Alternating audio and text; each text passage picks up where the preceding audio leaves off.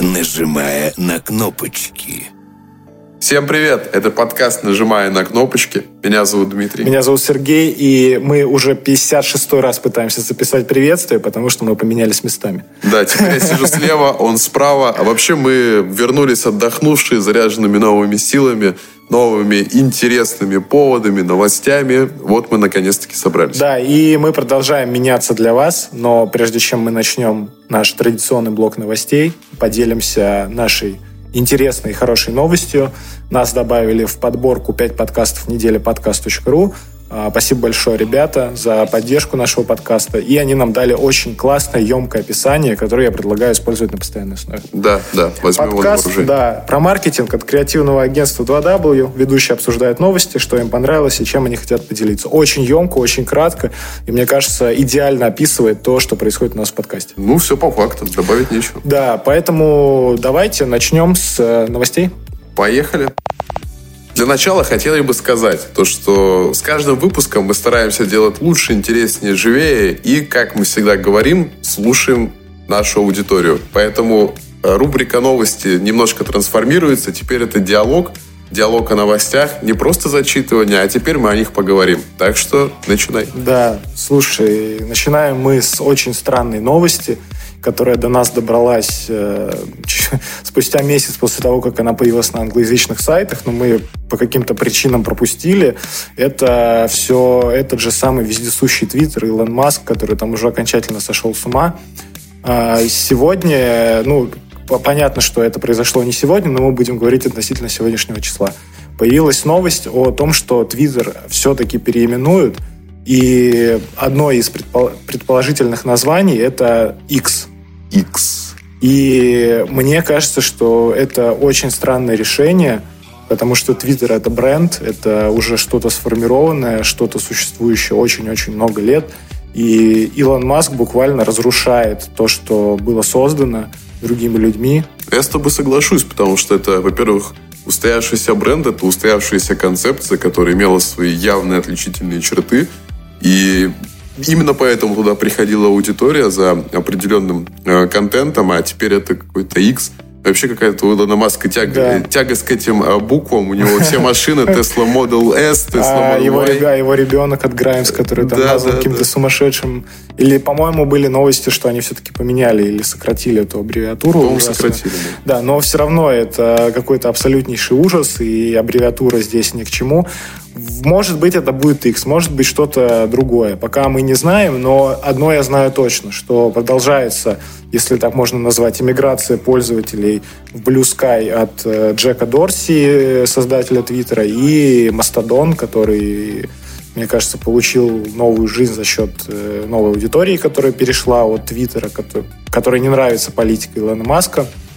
Кстати говоря, есть э, такое мнение, что какое-то минимальное количество блогеров переходит на самом деле на эту площадку.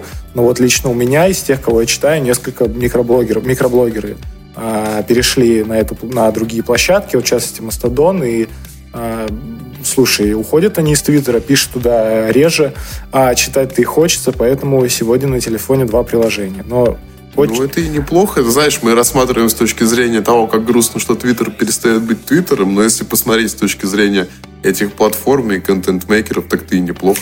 Неплохо, но изначально вот все равно подавляющее количество аудитории, оно так или иначе остается в Твиттере, но основная проблема в том, что э, Маск режет функции. Mm-hmm. Вот буквально пару дней назад он отключил автоматический перевод для иностранных, ну, я не знаю, возможно, это, в принципе, отключил перевод твитов для всех стран, то есть, условно говоря, если у вас в ленте появляется иностранный микроблогер, то вы не сможете больше перевести его твит автоматическим переводом, годом. С чем это связано, абсолютно непонятно.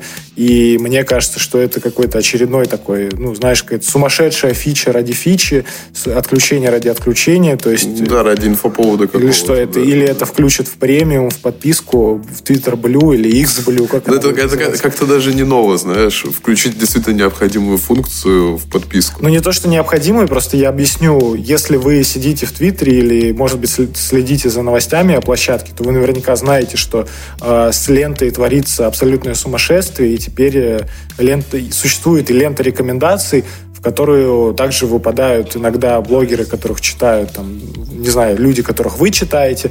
И, соответственно, зачастую это могут быть какие-то иностранные аккаунты. Если, например, я, ну, я не про себя говорю, но если я плохо, например, знаю язык, почему я лишаюсь э, фишки, которая мне очень нравилась? Так это нормальный вектор развития, ну, такой интернациональный. Теперь тебе не нужно ломать голову, себя ограничивать.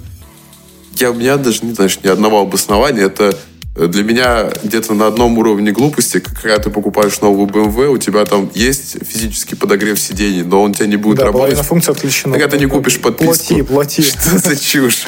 Вот, и, в общем, с Твиттером продолжает твориться какая-то дичь, и очень я надеюсь, что что-то с этим решится, или уже Маску уволят, или, не знаю, продаст, приходит продаст, новое. продаст он компанию. Исполнительный директор что-то приходит. Ну, может быть, что-то изменится, Женщина. но в любом случае то, что он сотворил с Твиттером, это, наверное, максимально сильный удар по его репутации, потому что раньше он был таким, знаешь, может, визионером. мы просто не осознаем глубинность и масштабность всей концепции, а смотрим, знаешь, на маленькие детали. Ну, а да. потом как бац, и мы тут будем с тобой сидеть и говорить, какие гениальные ходы принял Ну, я надеюсь, что мы дойдем до этого. Было бы круто. Да. Также на этой неделе завершился сериал «Тед Ласса», э, самый ламповый, самый трогательный сериал, я не побоюсь этого слова, последнего десятилетия. И причем здесь маркетинг? Э, в принципе, с сериалом происходят удивительные вещи, и мне кажется, что это, наверное, уникальное абсолютно, уникальное событие. Я объясню, что я имею в виду. Смотрите, Ричмонд — это вымышленная команда. А, вымышленная команда английского города, и его выбрали создатели сериала не просто так, у этого городка не было своей команды, поэтому они, скажем так, сделали для существующего города вымышленную команду. И вначале, когда выходил сериал, вот Дима, mm-hmm. например, у нас фанат футбола, для него это, наверное, будет особенно интересно. Так, фанат, ну, интересно. И, кстати, я тебя ненадолго перебью, я об этом тоже слышал, я больше фанат английского футбола, mm-hmm. и я видел, а, как Пеп Гвардиола, тренер Манчестер Сити, как раз-таки поучаствовал в съемках, да. я так понимаю, что он там появлялся. Да, он в последнем сезоне вот, был вот. матч с Манчестером. Да-да-да, ну, я так слышал спойлер, что там Сити выиграл, что-то такое, да, по-моему? Вроде как, да. Вот, ну, это прикольно, и я читал про то, что Пеп Гвардиола смотрелся очень артистично, и вообще это классно, что они на такой уровень выходят. Вот. А смотрите, момент в том, что, общем, вымышленная команда, существующий город, и когда выходил первый сезон, он завоевал огромное количество наград, получил признание зрителей, и в какой-то момент он реально начал интегрироваться в город. То есть сегодня люди приходят в бар в этом городе и видят реальные там эти шарфы команды, они видят атрибутику. И то есть э, я думаю, что люди в этом городе, которые ну, живут, они действительно положительно настроены к этому вайбу сериала. И они ходят, скандируют название команды в сериале, потому что вот так вот возвели в культ, э, подарили ну, не только чудесный сюжет, но и, не знаю, как-то сделали город э, туристической точкой. Угу. То есть люди туда приезжают, потому что там снимался их любимый сериал, потому что он отсылает вот к этой команде, и, соответственно, он интегрировался не только в город, но и вот в том числе какие-то вещи типа FIFA 23. Там теперь есть э, команда да, Ричмонд, да, да, да, за которую вы можете сыграть, и в режиме карьеры вы можете выбрать Теда Ласса как тренера, за которого вы можете провести карьеру. Ну, это забавно. Я такие вещи поддерживаю, знаешь. Я вообще люблю атмосферу, когда оно выходит немножко за рамки сериала, там, кинофильма. Угу. Ну, вот, например, я обожаю там атмосферу Твин Пикса. Да. И я знаю, что такие многие штуки есть, там, как вот в X-Files есть там дикие фанаты этих вот э, концепций, там, заговоров, и они тоже очень часто это переносят э, в реальную жизнь. Это, конечно, более такие устаревшие примеры, но из многих сериалов также стиль перенимают, mm-hmm. да, там стиль одежды, стиль поведения. И когда это масштабируется, ну, мне кажется, это очень мило. Да, и очень круто, что реально используют существующие команды, внедряют туда каких-то существующих да, тренеров, которые также там, участвуют в сериале. Да, действительно, в этой серии это было очень органично и прикольно, потому что э, один из участников Ричмонда, Джейми Тарт, он был раньше в этой команде, mm-hmm. и он подошел, и ему тренер пожал руку. То есть он выглядел максимально органично, это правда. Это было очень круто, очень мило, трогательно. Ну и в целом, э, наверное, в этом сезоне произошло максимальная трансформация всех персонажей, довели все сюжетные арки. Поэтому, ну, я уже говорил об этом в рекомендации, но с точки зрения маркетинга здесь круто то, что команду как бы в сериале спонсирует Nike, mm-hmm. и они реально выпустили мерч, э, с ФК Ричмонд. Он появился, если я не ошибаюсь, в марте. Но вот буквально к окончанию сериала они сделали рекламную кампанию, которая называется «Ты еще веришь?». В ней там приняли некоторые актеры из сериала участие. И, соответственно, это пример ситуативного маркетинга, когда Nike к финалу сезона и финалу сериала, потому что третий сезон и вот последний эпизод это был финал сериала, они выпустили интересную рекламу, в которой так еще раз подмигнули, э, во-первых, фанатам сериала, ну и напомнили про свою великолепную коллекцию, в которую вошли и худи, и футболки, и шарфы, и это все за адекватную стоимость, поэтому если вы фанат этого сериала, то ознакомьтесь или, может быть, даже закажите. Это прикольно. Супер. Следующая новость у нас буквально последних дней – это ребрендинг лавки. И, слушай, для меня даже это не то чтобы какой-то а, символизм, что они поменяли логотипы, добавили туда сердечко. Для меня очень круто, что они расширяют уникальный ассортимент до 50% и увеличивают количество дарксторов. То есть, вот, например, я живу в месте, докуда лавка едет 40 минут, и я плачу за доставку 300 рублей. Теперь э, с ребрендингом и, наверное, с каким-то новым позиционированием у них появится больше новых сторов, из которых э, будут привозить быстрее. И вот как буквально сегодня перед записью подкаста мы в офис заказали там себе купить. Да, я вообще удивился. Он, мне кажется, мы только заказали, перешли через пешеходный переход. Да, и он уже приехал. Вот. То есть сейчас это будет везде, я надеюсь. Ну, если говорить про крупные города, Санкт-Петербург, Москва, то точно так будет. А, в целом, ребрендинг, я могу сказать, что довольно интересный. Поменяли фирменные цвета, добавили сердечко. В Твиттере возникли споры относительно того, что теперь логотип напоминает э, как будто бы знаешь, благотворительный фонд, потому что там сердечко в середине mm-hmm. обрамленное такое рамкой. Но в целом мне кажется, что это что-то про заботу о потребителе, хотя их официальный слоган звучит как «вот это жизнь». Не знаю, что он из себя представляет в этом контексте. Может быть, это, знаешь, такая небольшая попытка уйти от имиджа просто магазина, который тебе продает товар, угу. И стать ближе к тебе, что мы заботимся о тебе, мы привозим тебе то, что ты угу. хочешь, как бы мы рядом Быстрее. с тобой. Да, и вот сделать больше акцент на это, а не на то, что плати мне деньги, я тебя привезу газировку. Слушай, ну Яндекс трансформируется, у них за последнее время действительно произошло много хороших изменений, и мне кажется, что их поджимает самокат на этом поприще, который, ну, у них своя продукция, она превалирует над остальным. Да, да. То есть да. ее намного больше, и мне кажется, что вот это тоже одна из причин, почему лавке стоило поменяться. Это вот поджимание со стороны самоката и ВК, которая, да, как понимаю, основной акционер и держатель. Ну, в общем, продолжается битва титанов на поприще сервисов доставки еды и продуктов. А, очень интересно за этим всем наблюдать. И, конечно, очень интересно наблюдать, как трансформируются наши любимые продукты. А следующая новость, это даже не новость, а просто какая, какой-то дайджест по нейросетям. Признаюсь честно, вот, Дим, мы с тобой буквально, наверное, в выпуске третьем хотели обсудить нейросети, угу. но сошлись на мнение о том, что нам по этому поводу нечего сказать. Ну, просто потому что мы ими пользуемся, но каких-то практических советов относительно чат GPT нам сказать не... Ну, какие общие вещи. Ну, общие да, вещи, да. да. В общем, ну, это просто не, знаешь, не хронометраж там 30 минут диалога, в которых Конечно. мы скажем, блин, ну, не пользуйтесь телеграм-ботом чат GPT, а скачайте OpenAI и пользуйтесь им. В общем, не хочется как-то на этом особо заострять внимание, хотя и тема интересная, возможно, мы в каком-то контексте о ней в будущем поговорим. По масштабу, да. Но здесь речь о том, что GPT буквально все. А, OpenAI выпускают приложение на iOS, вы можете его уже скачать, если у вас есть американский аккаунт.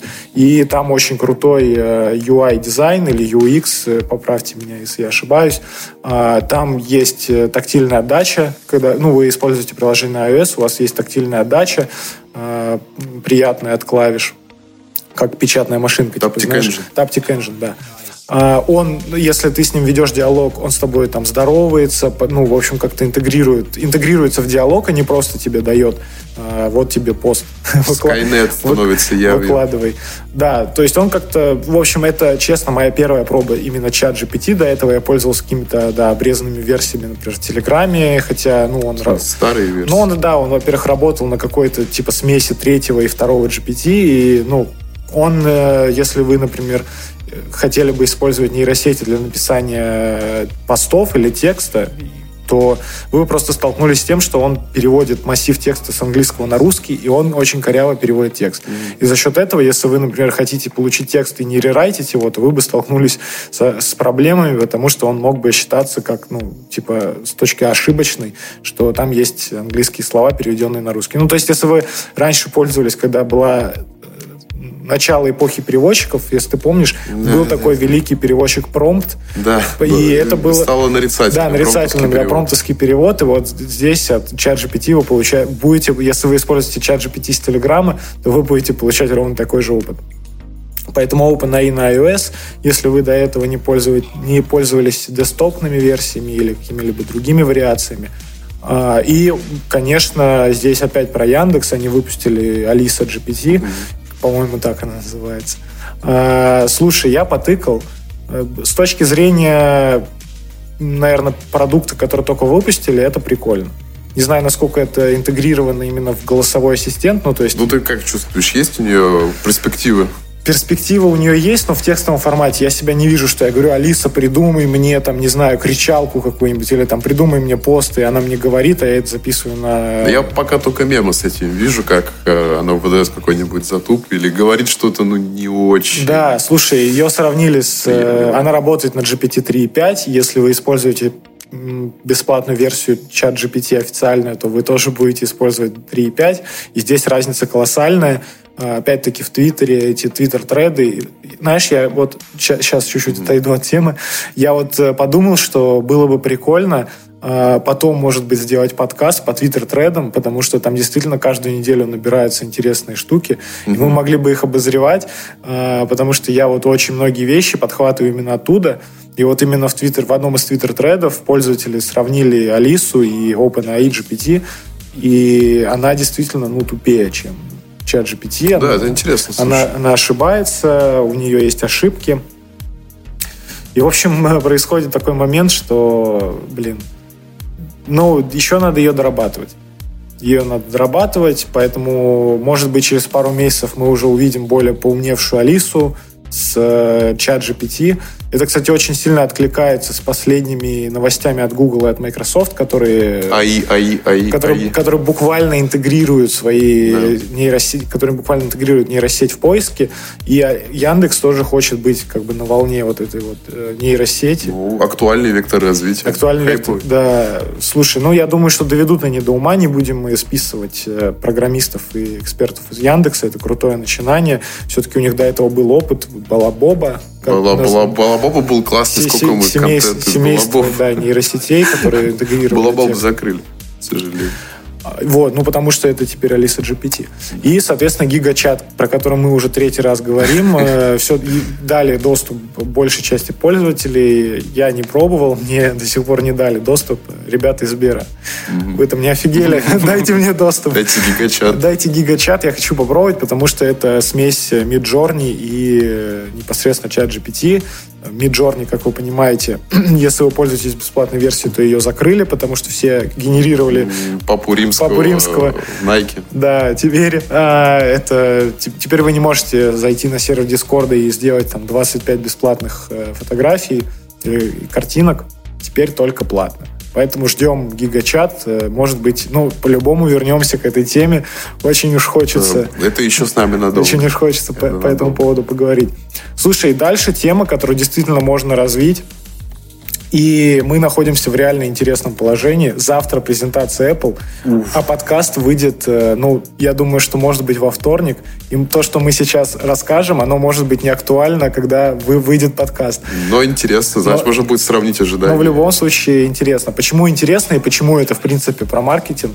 А, ребята, мы находимся на пороге нового устройства от Apple. Mm-hmm. Раньше был, если ты помнишь, раньше был цикл примерно три года для нового устройства. Yeah. 2007 iPhone, по-моему, в 2010 году Стив Джобс презентовал э, iPad. iPad. Дальше чуть-чуть сдвигали, потому что там выходил Apple Watch, по-моему, году в 13 или в 14 И с того времени не было новых категорий устройств.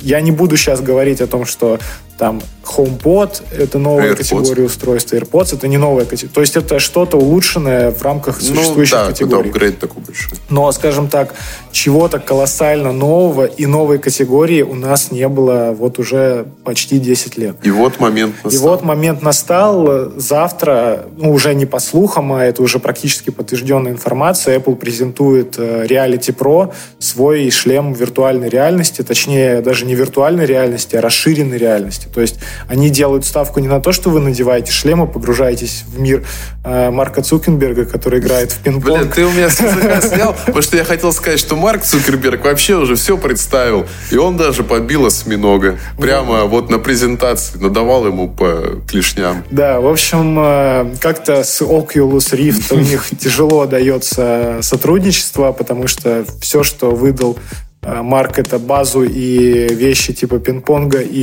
виртуальных конференций. Я вообще не понимаю, зачем он это делает. Он может перестать, пожалуйста.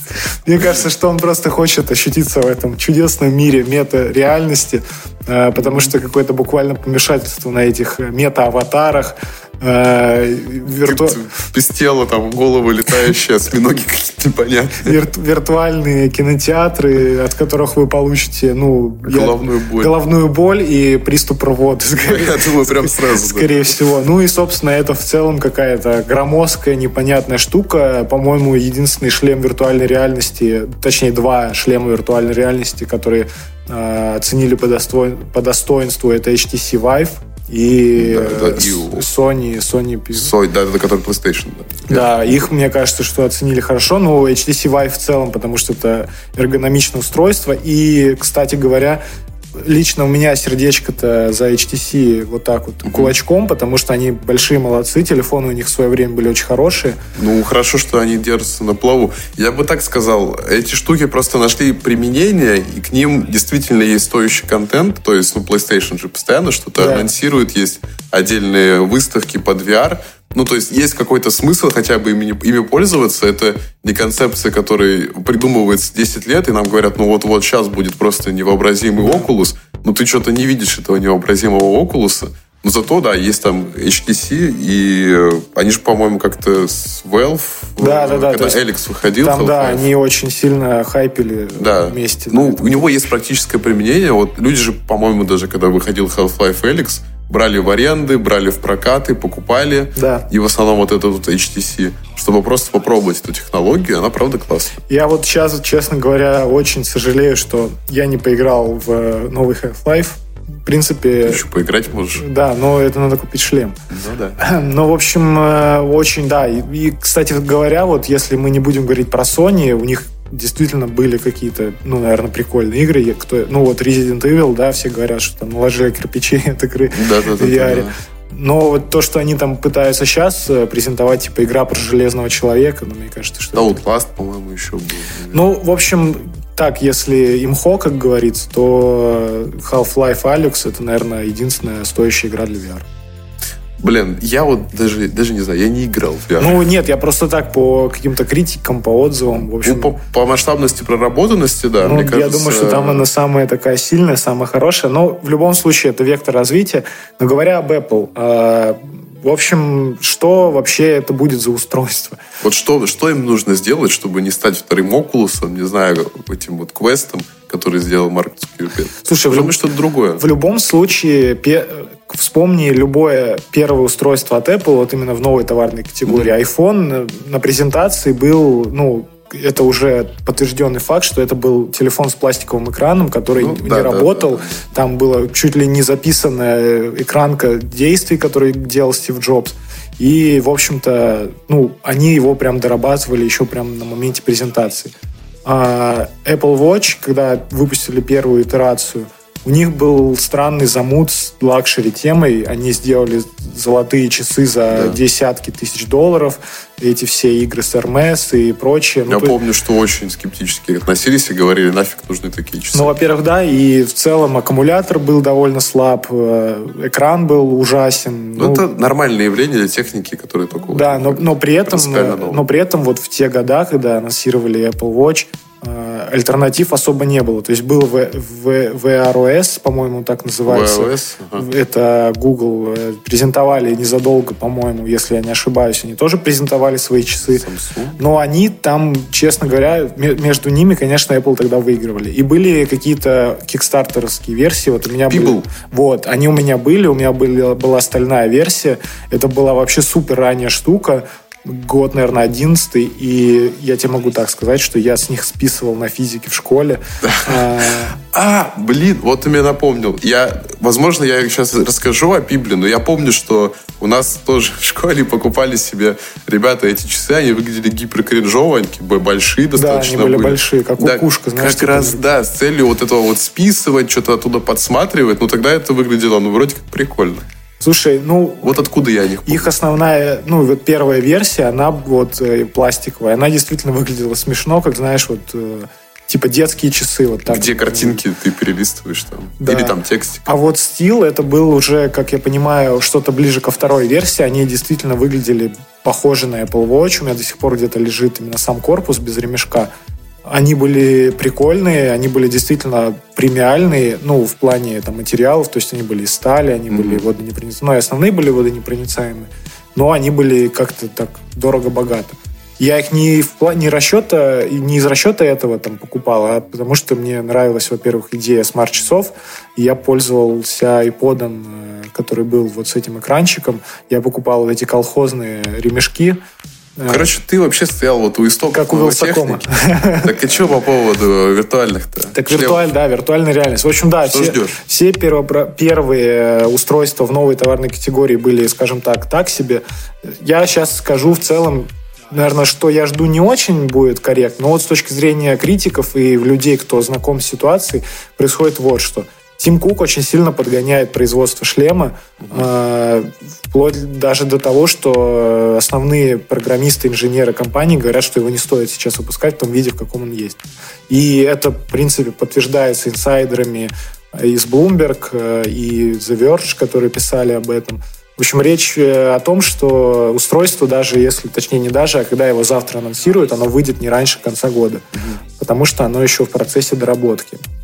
Что касается внешнего вида, э, скорее всего, это будет что-то из серии лыжной маски. Это в целом... Я видел концепт Да, концепт-арт, который слепили из каких-то корпусов iPad, да, да. ремешков от Apple Watch. Или, ну, в общем, я думаю, что плюс-минус он будет выглядеть так. По-моему, это первое устройство. Ну, кстати, то, что о нем нет информации о его внешнем виде, это подтверждает то, что не запущено производство. Угу. Потому что в ином бы случае слили бы рендеры, Считается макеты. Слили, да. а, вот. И сегодня, на сегодняшний день просто есть какое-то примерное представление о том, как будет выглядеть устройство. Я думаю, что оно будет выглядеть именно так. Э, единственное, что на картинках, на 3D-шках, все-таки в реальной жизни он будет выглядеть совсем иначе, нежели на этих уродливых концепт-артах.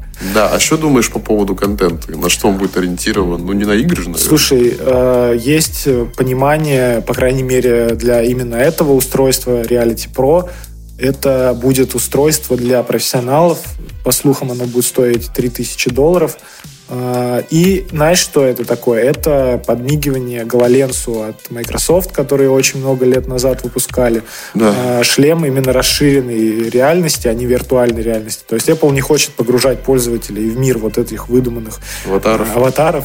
Они хотят э, расширять реальность с помощью каких-то дополнительных ну, штучек. Ну, то есть AR. Да, AR, да. И, собственно, это ну, понятно, что Google Glass это был такой я скажем, это самое революционное устройство Google за всю историю существования да, компании. что-то из области этих летающих кроссовок Nike. Да, и мне, мне кажется, что Apple хотят идти туда, в эту сторону, но из-за того, что это технически невозможно сделать так, как они хотят, в том виде, в каком это презентовал Google, ну и целом по многим причинам, например, что ты можешь там фоткать людей в метро.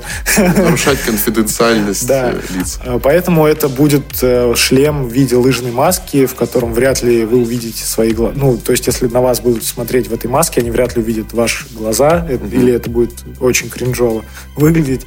А это будет устройство для профессионалов, что оно будет из себя представлять с точки зрения контента.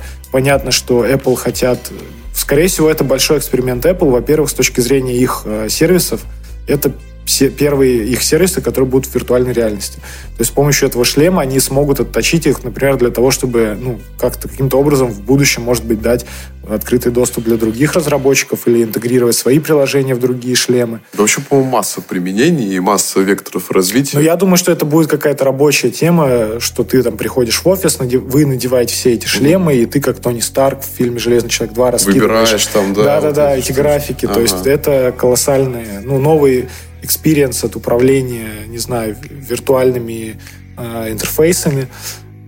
Я не думаю, что это будет типа именно VR, это будет именно расширенная реальность. И знаешь, я вот понимаю, что когда говорят какие-то инсайдеры, и даже вот я сейчас говорю, мы с тобой рассуждаем с точки зрения, мы не понимаем, что будет завтра. Но я уверен, что Apple завтра скажут, для чего это сделано. Ну, в, в том-то и прелесть таких новаторов, как Apple. Ты каждый раз что-то пытаешься ожидать, но у тебя такие приземленные да, ожидания. Да, да. Потом они выкатывают, и ты вот начинаешь догонять, как это может быть. И единственный момент, который лично мне не понравился, что они хотят провод, э, ну, то есть там будет блок питания, который, по идее, вы будете в себе в карман джинс, там, например, засовывать и подключать провод. То есть это типа, знаешь, как... Powerbank. Powerbank, но это такое отсылка к iPod с точки зрения того, что ты втыкаешь как будто бы наушники. Раньше ты втыкал наушники ага, в устройство ага. у тебя в кармане, а теперь ты втыкаешь провод от своего AR-шлема или как он там будет называться. В общем, это очень интересно. Я, правда, жду завтрашнюю презентацию. Помимо этого, если вы, например, не следите, то завтра покажут новые операционные системы. Это iOS 17, это новый macOS, это сама операционная система для шлема, которая будет, скорее всего, называться RealityOS, WatchOS и tvOS. В общем, все операционные системы обновятся. И, наконец-то, я думаю, что выйдет э, Тим Кук и скажет, как обычно, э, как я не помню, как они говорили, но типа что-то из серии еще кое-что, и тут бам. Да, и тут бам, шлем с классными рекламами. В общем, ребята, я э, очень рад, что вы увидите это раньше нас, потому что подкаст вы услышите уже после. За, заодно посмотрим, как соотнесутся наши желания с действительностью, с действительной реальностью.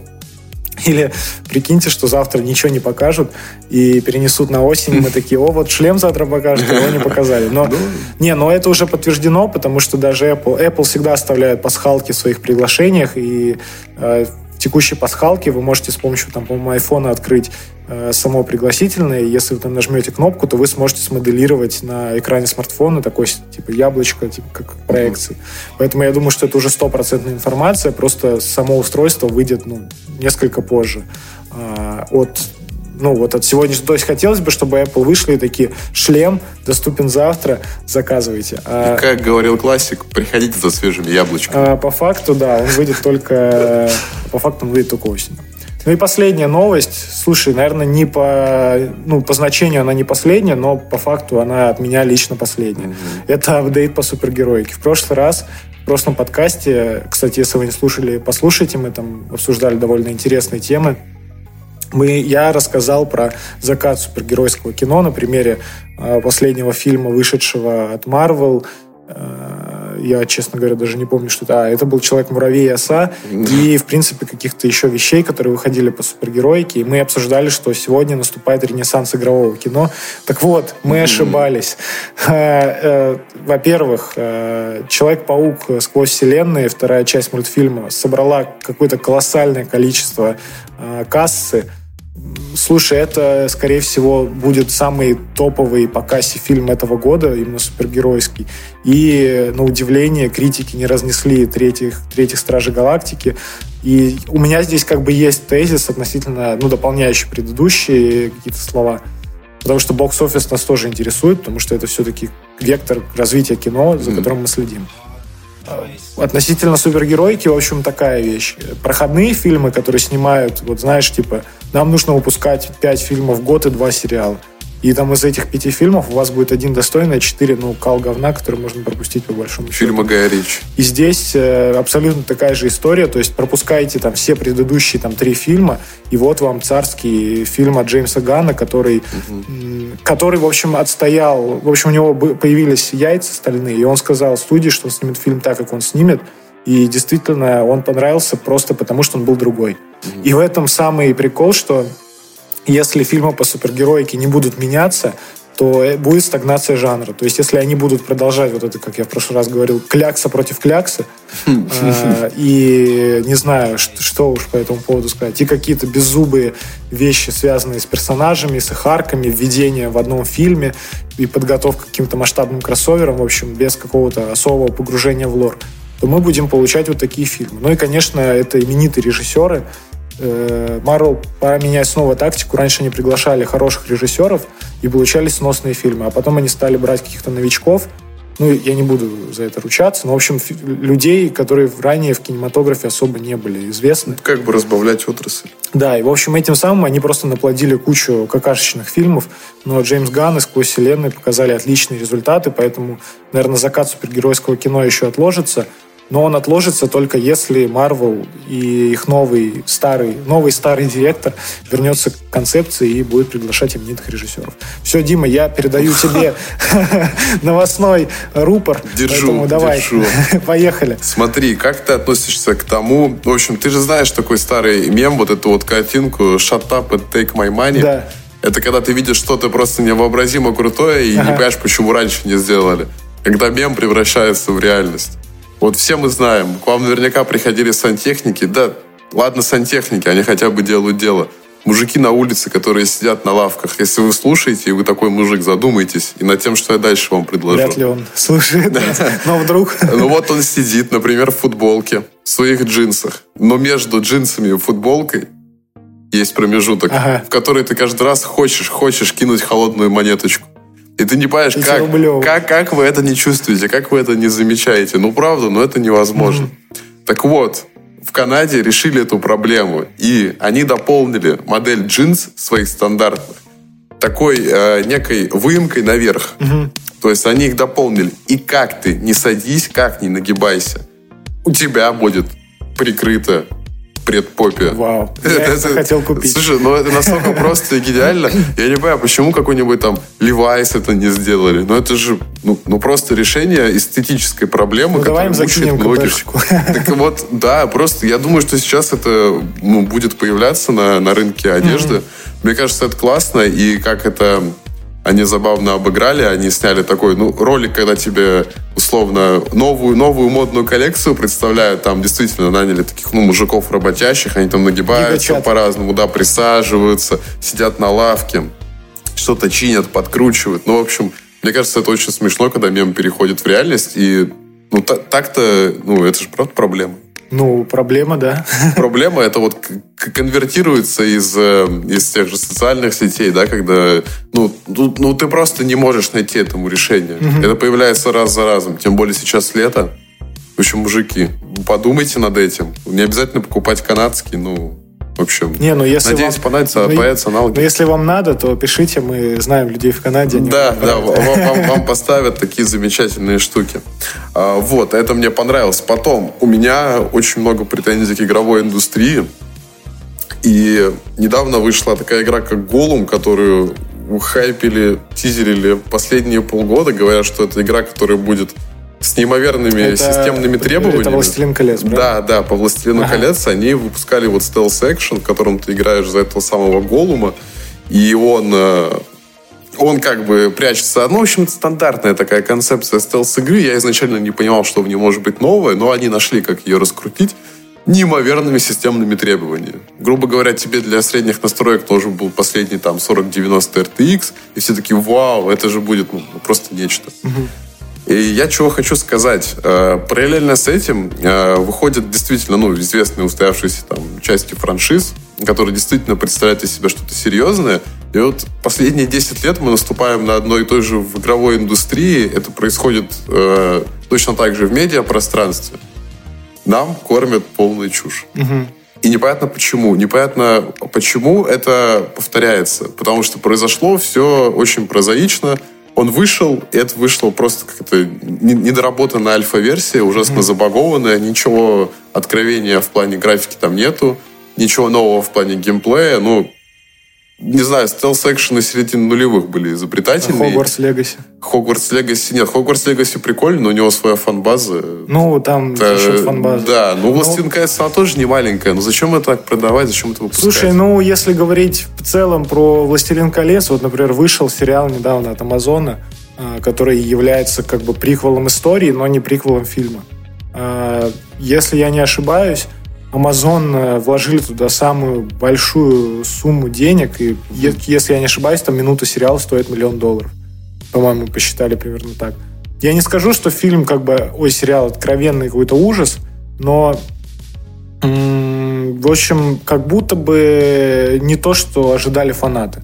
Ну вот, и самое смешное, я сегодня на днях открываю, читаю, и разработчики уже принесли извинения, и у меня такое ощущение, что... Все приносят извинения. Да, все сейчас приносят извинения, но перед э, ровно до того момента, пока их уже не ткнут лицом в грязь, пока это, это не появится на свет, они говорят абсолютно другое. А West прино- приносил извинения. Да, ему стоит за много. И я не понимаю, почему это происходит, почему публика это э, поощряет, хотя, по-моему, уже не так сильно. Никому это не нравится. И вот э, даже, да, з- заканчивая про э, геймдев, недавно слили рабочую версию Сталкера 2, и что-то всем все равно. Я хочу какой вывод сделать? Индустрия реально перенасыщена. Э, Это уже никому не интересно, никому не нравится. И люди действительно вернулись к обратному. Они просто хотят качественный контент, даже если его нужно ждать. Но лучше к этому подходить трезво, а не заниматься этим Вот хайпажорством. как, например, GTA 6 мы уже ждем 10 лет. Уже надоело. Слушай, я думаю, что я вчера посмотрел очередную порцию слухов. Я думаю, что это будет просто уничтожение моего головного мозга. Ну, видишь, опять вот-вот-вот, а видишь, что это кормишь, что в плане GTA 6 еще может быть. Ну, ты даже, я не сомневаюсь в качестве игры. Я думаю, что там... Ну, вот посмотрим, выйдет, ты офигеешь. Я хочу сказать, что я уже от всего этого конкретно устаю. Ну вот, вышел, например, Street Fighter 6. Никто о нем толком ничего не знал. Ну, культовая серия файтингов. Mortal Kombat. 92 балла на Metacritic, общепризнанный, практически идеальный файтинг в современной концепции.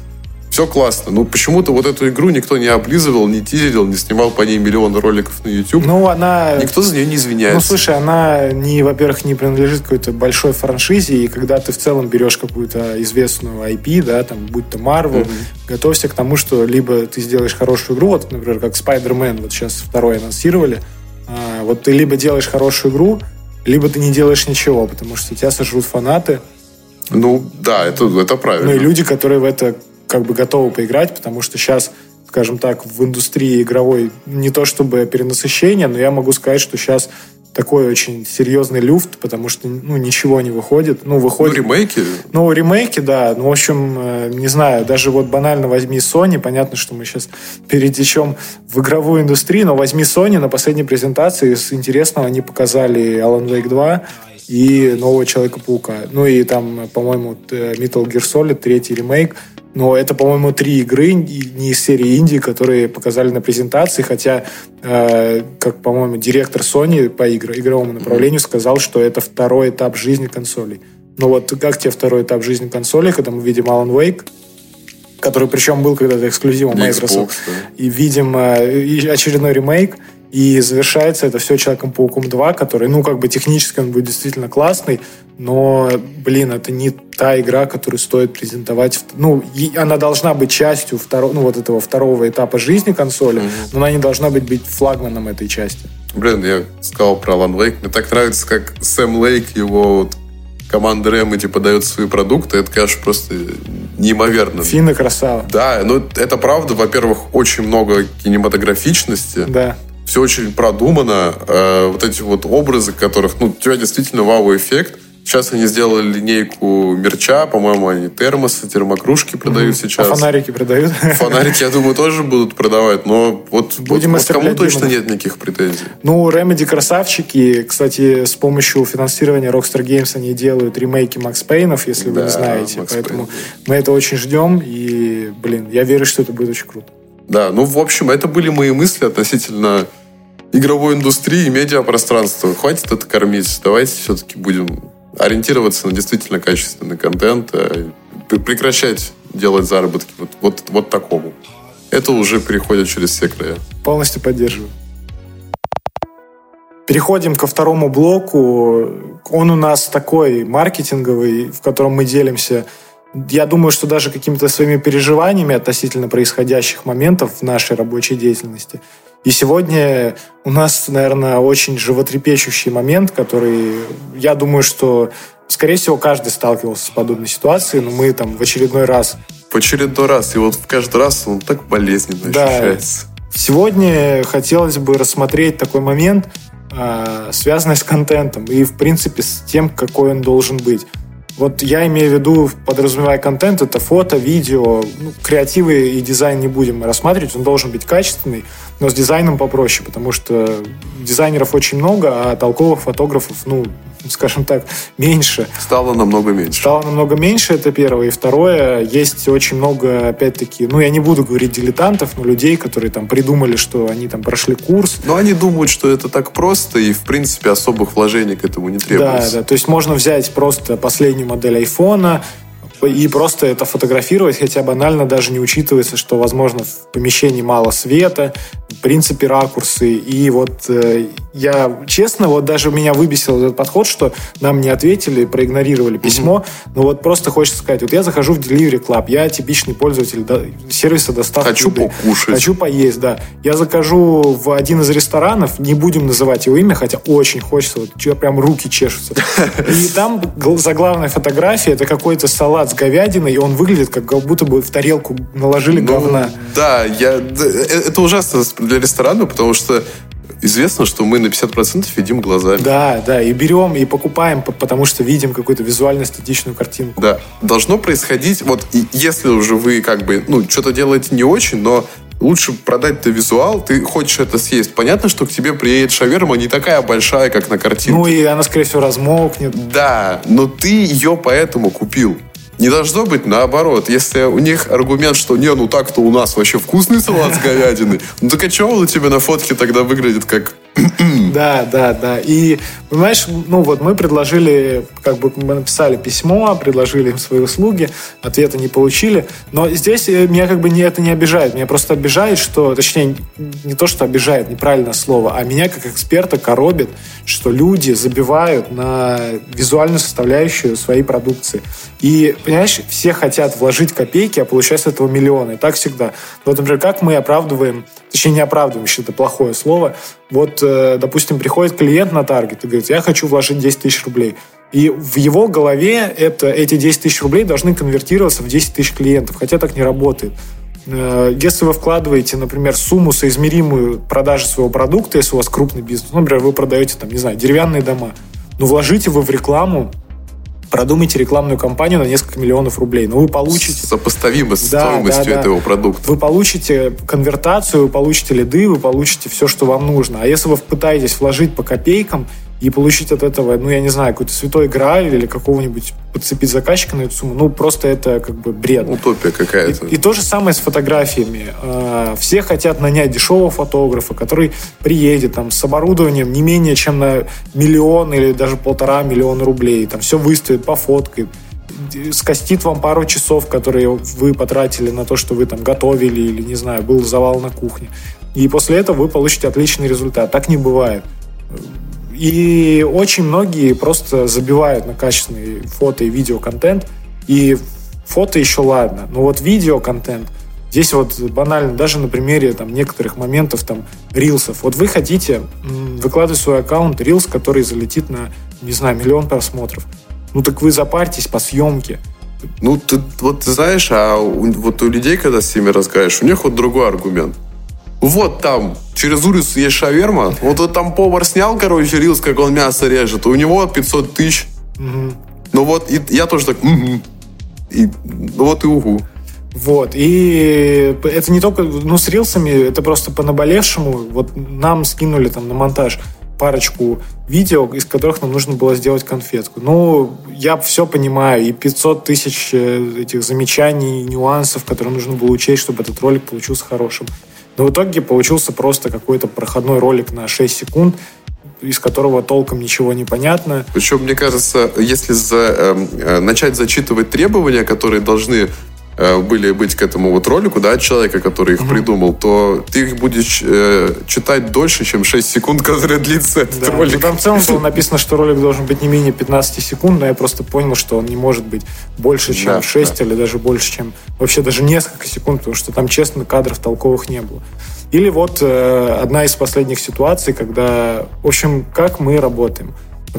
Во-первых, сейчас будет такая небольшая внутренняя реклама нашего креативного агентства.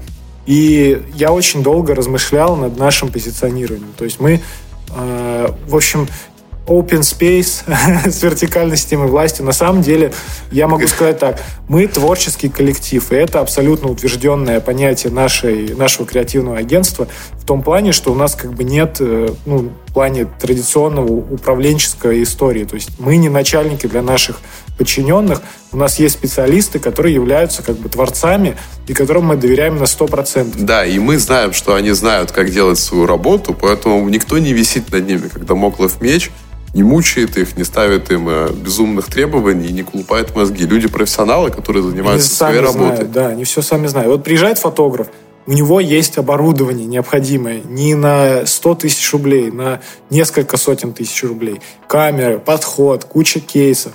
И он прекрасно понимает, как ему выставить свет, как ему там сделать ракурс, кадр, что ему нужно снимать. А другое дело, э, когда приходит человек, вот в, этом случае так, мы себя позиционируем, когда приходим к новому заказчику, что мы как бы оказываем комплексные, комплексные услуги, то есть мы делаем все вместе. И почему для заказчика это вин? Потому что ему не нужно, не знаю, там, знаешь, типа как на несколько вещей э, Вин это потому, что ты продаешь ему сразу комплекс. Да, То есть ты, ты берешься от начала до конца. Ты э, составлял э, как бы требования к своим фотографам, ты знаешь, как ты будешь работать с этим контентом дальше. Ты его создаешь, и дальше ты им уже полноценно занимаешься. А не так, что кто-то там э, пришел с софтбоксом за 900 рублей, снял очень не очень фотографии, потом заказчик как бы понятно, что он на этом там сэкономил, причем там, сумму, которая измеряется в пару тысяч ну, рублей. зажрат. Да, потом он говорит, ну, ну что, давайте из этого что-то воять, а, собственно, я вот не считаю, что из этого мы должны что-то воять, потому что какое мы к этому имели отношение. И, как известно, из кое-чего конфетку ты не сделаешь, как не старайся. Ну вот да, и знаешь, вот каждый раз, типа, какие-то баблашки, Понятно, что это всегда, причем происходит так, что изначально ставишь требования, изначально как бы твердо и четко говоришь, что мы работаем так, у нас такой подход. А если есть, ну, знаешь, заказчики креативные, творческие люди, у которых куча времени, они уже ага. сами начинают там придумывать, додумывать за тебя, знать, в принципе, типа говорить о том, что они знают, как лучше, угу. и они будут как бы делать так, и, а ты вообще, ну, а ты что здесь делаешь? Ну вот, вот, в чем здесь проблема? Э, мы через как бы много прошли, и то, что мы точно для себя поняли, э, оказывать услуги стоит тогда, когда люди понимают, зачем они к ним обращаются. Мы уже об этом, конечно, говорили, но в первую очередь мы должны делать это так, как мы знаем. Не, на, не надо допускать того, что мы начинаем вступать в диалог, слушать как лучше, потому что, как мне кажется, в таком случае заказчик считает, что вообще-то он делает эту работу. Ну, да. И он вот уже на психологическом уровне ставит себя наравне с тобой. То есть он уже думает, что он в этом вовлечен так же, как и ты и думает, а нафиг ты ему вообще нужен? Или что ты как-то да, и... много на себя берешь? Слушай, и вот здесь появляется такой, как тоже синдром самозванца, что да. ты уже сам про себя начинаешь думать, блин, а я, ну, а я вообще делаю что-то на эти деньги? Да, и тебе, понимаешь, начинает казаться то, что тебе как какому-то там ученику в школе говорят, делай так, делай так, и ты думаешь, ну, а, а, собственно, зачем мы вообще работаем вместе? Так, может, ты и сам будешь делать так изначально? Зачем ты обращаешься к людям, которые занимаются своей профессиональной деятельностью и даже если тебе где-то в промежутке кажется, что это бред, ерунда и не так, но извини меня, ты за это заплатил деньги, значит, угу. мы это и делаем. И это определенная стратегия, определенные действия, которые приводят к определенному результату, который мы обговаривали на начальном угу. этапе. Это не должно быть так, что существует какая-то э, организованная группа людей, э, которые, ну, грубо говоря, вычитывают твой пост, а потом... Да вообще, в принципе... А потом что вообще? Да вообще, в принципе, нет. Я как бы не против, если у заказчика есть пожелания по тексту, в принципе, он какое-то время может включаться, поредактировать, но я не, ну, понятно, это не месяц, не два, но там пару недель ты посмотрел, ну, внес тон речи, да, да в потом, этом плане. а потом уже ты должен переходить на, авто, на автономное какое-то существование, то есть вам просто кидаются задачки, мы их рассеиваем на специалистов и не паримся там по согласованию, потому что это как происходит? Ты отправляешь что-то на согласование, пока это, во-первых, не пройдет несколько этапов, это время, то есть, ну, уже время постинга банально сдвигается. Ну и плюс э, люди все-таки... А сейчас я развенчаю миф, наверное, ну, понятно, что нас слушают разные люди, есть и специалисты из нашей области, они, скорее всего, слышали неоднократно такую фразу, что ну вы же типа как бы рекламщики, у вас типа нету как бы нормированного графика, то есть вы работаете 24 часа. Да вообще когда угодно можем. И, да. а когда у тебя свой штат, когда у тебя коллектив, когда у тебя есть люди, которые, ну, как бы понятно, что нет как таковой офисной работы, потому что это корпоративная этика и корпоративный стиль мы, в принципе, не очень поддерживаем, да. уважаем.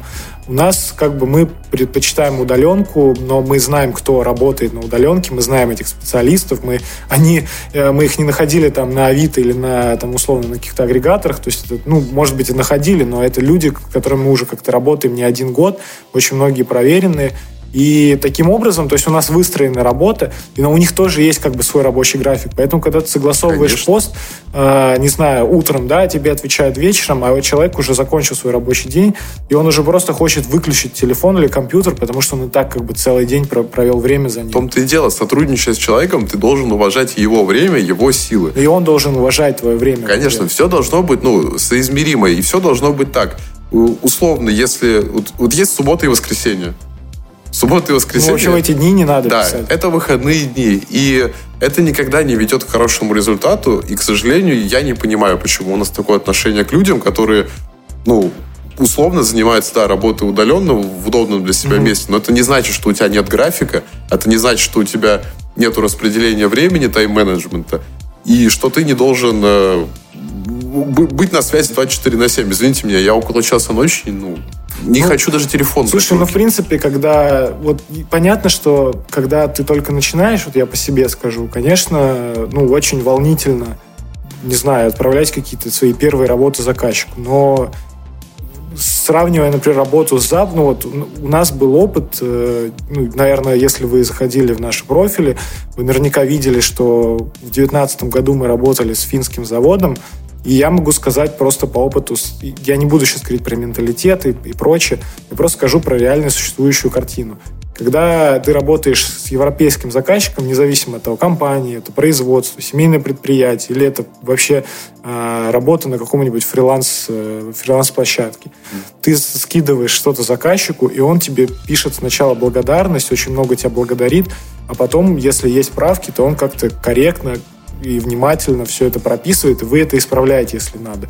Но у них приоритет, как не то чтобы у них, но, в общем, э, у... При таком подходе. При таком подходе люди как бы тебя в первую очередь уважают, а, ну, и с точки зрения пытаются как-то проявить уважение, показать, что ты, типа, молодец, ты сделал, вот хорошо. Да, то, что ты выполняешь свою работу. Да, и дальше они уже, если надо, вносят правки. Но опять-таки это все соблюдается какой-то деловой коммуникацией. Например, с э, вот именно непосредственно с финским предприятием мы общались исключительно через электронную почту.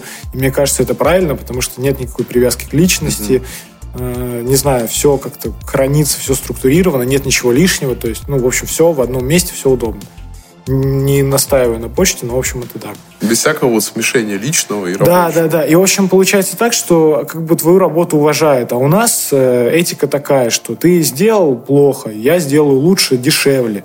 И вообще, что ты со мной работаешь, я найду такого же, как ты, только еще дешевле. Да. И знаешь, здесь, э, к сожалению, вот напрашивается такой вывод, э, ну, это практика. Чем э, лучше ты относишься, да, тем чем да. более тесно ты стараешься сотрудничать, ну, показывая этим не то, что ты хочешь там сдружиться с человеком, а то, что ты трепетно относишься к своей работе и хотел бы получать какой-то фидбэк, то ну, на тебе начинают воду возить.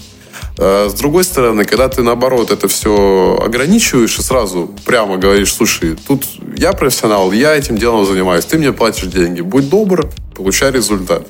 Не надо никаких вмешиваний и все то отношения сразу меняются. Ну вот как при этом можно? Ну вы же, Это не, абсурд. Ну, вы же не учите стоматолога, как там вам зубы лечить. Конечно. Там, условно, человека, кто взаимодействует с какими-то жизненно важными для вас органами. Так здесь, по большому счету, то же самое.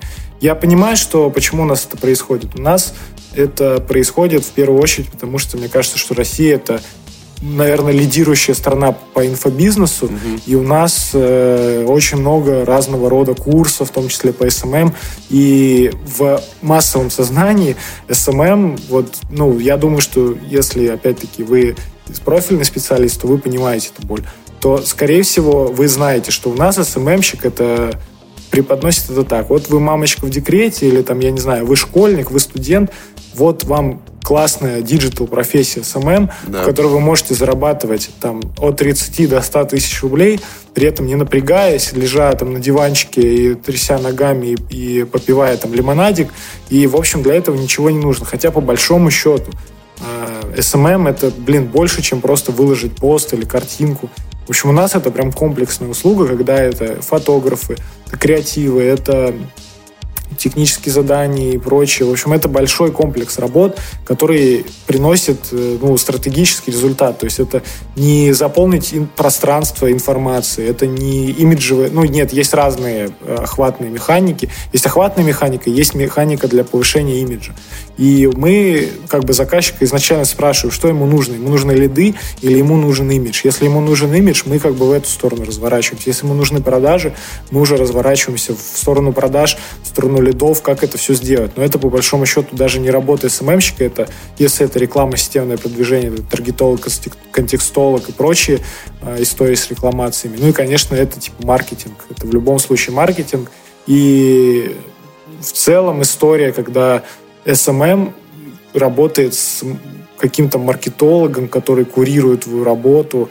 В целом, мне кажется, это довольно странная история, потому что вы, в принципе, да. вы в кардинально разном ну, находитесь пространстве. И... Да, в разном понимании. Вы не в одной как бы команде. Ну, вы, вы не, не в одной, одной команде, концепции. да. Вы не в одной концепции. В принципе, когда ну, оказывают услуги креативное агентство или, как мы называемся, творческий коллектив – тогда, ну, как бы не надо вмешивать там своих там каких-то людей. Понятно, что если речь идет про ресторан, например, то неминуемо надо подключать администраторов и прочих людей, потому что это обработка заявок. Ну, ну совсем с другой Но с другой функции, стороны, но они да, как бы не да. привносят в свою работу какие-то особые пожелания. Да тут скорее наоборот у вас работы вообще параллельные, параллельны друг другу, да. но в каких-то моментах ты что-то можешь там узнать, подчеркнуть или получить необходимые тебе сведения. Ты знаешь, это напоминает, вот ты делаешь какую-то работу, делаешь ее по-своему, да? Ты знаешь, как ее сделать, ты пишешь что-то, я не знаю, там, играешь во что-то, и вот подходит какой-то чувак, не знаю, твой друган, из-за плеча тебе, да, блин, не так. Mm-hmm. Да вот тут сделай так. И ты, ты думаешь, да елки-палки, но как муха назойливая, тебя mm-hmm. просто мешает, сбивает, и это тратит тебя лишнее время, и ты уже в несколько такой панике, что ты уже не хочешь это делать. Потому что на, на, говорить под руку. Ну вот да, и знаешь, у меня, я вот даже как бы откликнусь, что я даже когда был ну, новичком в этой всей сфере и начинал работать с заказчиками, заказчики, честно говоря, этим не занимались. То есть у них были какие-то, знаешь, базовые моменты. Угу. Ну, типа, там, вот мне надо вот это, вот это, пожалуйста, окажи услугу. И ты, по большому счету, он реально на автоматизме работаешь. То есть ты выкладываешь, они это видят, лайкают, там, поддерживают. Ну, в общем, как-то работа, у них своя работа, у тебя своя. То есть, как, знаешь, мы нам как-то отзыв, не отзыв, а комментарий на VC.ru под статьей оставили, что предприниматель должен как бы предпринимать, управлять бизнесом, да, а да. заниматься рекламой должен, ну, как бы рекламщик. И ему, а именно владельцу бизнеса, предпринимателю, кто вас там нанимает, ему не должно быть как бы, ну, ему не, не будет все равно на вашу работу, но он должен как бы так поглядывать на нее, типа, знаешь, со стороны. Да, но он должен понимать и доверять людям, которые этим занимаются, есть, которые ведут да. этот курс. То есть он такой смотрит, ну вот тут пост, да, круто, лайк, или там, ну, условно говоря, видит, какие-то повышаются охваты, там приходит, условно, в ресторан или там магазин больше людей, и вот понимает, что вот... Должен, да, да. уже смотреть на готовый результат. Да, они вмешиваться во все моменты. Это касается у нас есть одна из услуг, это разработка сайтов, и у нас здесь если с SMM, знаешь, могут быть некие послабления, mm-hmm. но опять-таки это в зависимости от людей, кто ну, работает, кто менеджерит проект. А, у нас просто иногда происходят такие моменты, но мы как бы ими делимся с точки зрения того, что раз за разом мы себя как бы ставим лучше и лучше, находим все более как бы ну, не влиятельных, а более успешных, да, более успешный бизнес, ну, кейсами. Знаешь, как-то оно и фильтруется, но прибавляется уже опыт, который этому есть, э, который появился, да, вот в результате таких странных коммуникаций. Да, но я к тому, что просто как, как будто бы вот этот повышенный ценник, он тоже, ну, не фильтрует совершенно людей, которые к тебе так относятся. Э, да, к сожалению. Да. Вот, и, соответственно, с сайтами, конечно, построже, просто из-за специфики работы, потому что там, ну, несколько сложно править некоторые моменты так легко, то есть так легкомысленно, типа, да, здесь по-другому, вот здесь там перерисуй то, перерисуй это. Mm. Знаешь, как я сегодня на Авито видел, не на Авито, а опять-таки в Твиттере кто-то, какая-то девушка печет торты, правильно сказал? Да. Вот, и она там рисует всякие штучки, и она скидывает заказчику своему, говорит, ну вот здесь там передвиньте, надпись по-другому. Но она сделала уже работу, она уже не исправит. Ну как ты торт исправишь? То есть было уже изначальное техническое задание, и она по нему сделала. То есть как она тебе все передвинет? С сайтами, кстати, такая же тема, что с сайтами очень сложно править. У нас прям очень твердо. Мы вообще не даем смотреть на каких-то начальных этапах сайт, потому что, ну, во-первых, там непонятно ничего, должно быть для заказчика, и он начинает уже там своевольничать, да, здесь там поправьте, там поправьте. И просто это приводит к тому, что ты можешь переделать по его каким-то правкам, а потом он тебе через две недели скажет, слушай, а вот верни, как было вот две недели назад. Так вот, видишь, что мы проблема? Мне кажется, что когда ты даешь такую возможность, э, человек начинает ну, э, ездит на тебе начинает. Да, он начинает ездить, и он э, вообще не понимает, что для него это какая-то сиюминутная выдумка, а для тебя это работа. Да, и, в общем, ну, абсолютно неуважение к твоему труду, к тому, что ты делаешь. Э, Плюс, знаешь, мне кажется, что здесь еще играет какой-то фактор – у нас вообще многие люди почему-то думают, что их хотят обмануть. Да. И если вещь автоматизируется и происходит, он думает, ах, вот он там сейчас сидит да, и да, меня да, обманывает. Да, да, да. Надо вмешаться, чтобы ему жизнь медом не казалось. Ну, это вообще просто крах. Ну и в целом, не знаю, какой-то, знаешь, пробивон цен, типа там вот посмотрим, сколько у вас, запросим, да, да, да, запросим еще предложение в 10-20 студиях, будем там целый день смотреть плюсы-минусы, сводные графики, mm-hmm. у кого лучше заказать. Ну, я не знаю, мне кажется, что это должно быть все более, ну, все должно быть проще. Ты заходишь, видишь, э, не знаю, понятный офер, связываешься с человеком, вы с ним встречаетесь, если они вам понравились, вы с ними, ну, работаете. Если вы как бы хотите им, да, голову поломать, то, ну, блин, ну, не тратьте просто время чужих людей. Особо. Вот, правильно, правильно, не тратьте чужое время. Я вообще так скажу, друзья, времени, чтобы кого-то обманывать, продумывать это, ему, во-первых, нету, а во-вторых, поверьте, нам вот в первую очередь интересно получить хороший, качественный кейс, который у нас будет, хорошую работу, которую мы сделаем. Да потому что это наше, как минимум, портфолио, это хорошая работа, это должно быть соизмеримо хорошей оплате, и ну, всегда интереснее получить э, заказчика, который заинтересован в работе, и в итоге у вас получится хороший синтез, чем получить головную боль. Поверьте, вот это вот точно неинтересно. Ну да, и знаешь, мы сейчас с тобой об этом разговариваем, потому что мы, ну, скажем так, этап эволюции такой. Вы когда начинаете, ну, вы, допустим, фрилансер, не будем уточнять, там, СММщик, дизайнер, неважно. Ну, скорее всего, СММщик. Вы начинаете как там одиночный э, специалист. Потом у вас там, может быть, появляется дизайнер, с которым вы работаете на постоянной основе. Потом таргетолог. Таким образом, у вас формируются люди, у кого уже есть лояльность. И в дальнейшем если эти люди как бы вам интересны, они делают то, что, то, что нравится вашим заказчикам, то вы из них формируете некую команду. А команда формируется в агентство. И изначально это, ну, как, знаешь, есть микропредприятие, mm-hmm. а это микроагентство. Mm-hmm. Вот у нас, скажем, микроагентство. То есть не то, чтобы оно совсем маленькое, состоящее там из двух человек, но оно, как бы, скажем так, на этапе своего становления. И сейчас нам колоссально важно работать с людьми, которые нас будут уважать, просто чтобы не потерять интерес к тому, чем мы занимаемся. Конечно, нам просто, я бы сказал, жизненно необходима эффективная работа а не э, стагнация, которая вот э, вгоняет в лишнее расстройство, да, и абсолютно не дает никакого развития агентству. То есть здесь даже не интерес денег, здесь э, интерес эффективной и качественной работы, которая помогает прогрессировать и заказчику, и нам. Ну и как бы, да, вы должны понимать, что, например, в нашем случае мы активно вовлечены во все стадии проекта, и, например, в нашем случае, там, конечно, мы там, не то чтобы как э, сильно пытаемся сами что-то там наших специалистов там подвинуть, научить, но, в общем, мы доверяем людям, и не просто так я там например, называю нас творческим коллективом. А, но при этом хотелось бы получать какую-то соизмеримую обратную связь с точки зрения творчества. То есть мы как бы маркетинг, он есть маркетинг, а есть творчество. И это синтез творчества и маркетинга рождает нашу работу. И мы бы очень хотели, чтобы Понятно, что есть заказчики, кто это уважает, кто это понимает, но есть вот новые, например, люди, с кем там еще не притерлись или, например, только начали работать, они сразу начинают менять правила игры, хотя, по большому счету, мы эту игру и создаем. Да, да.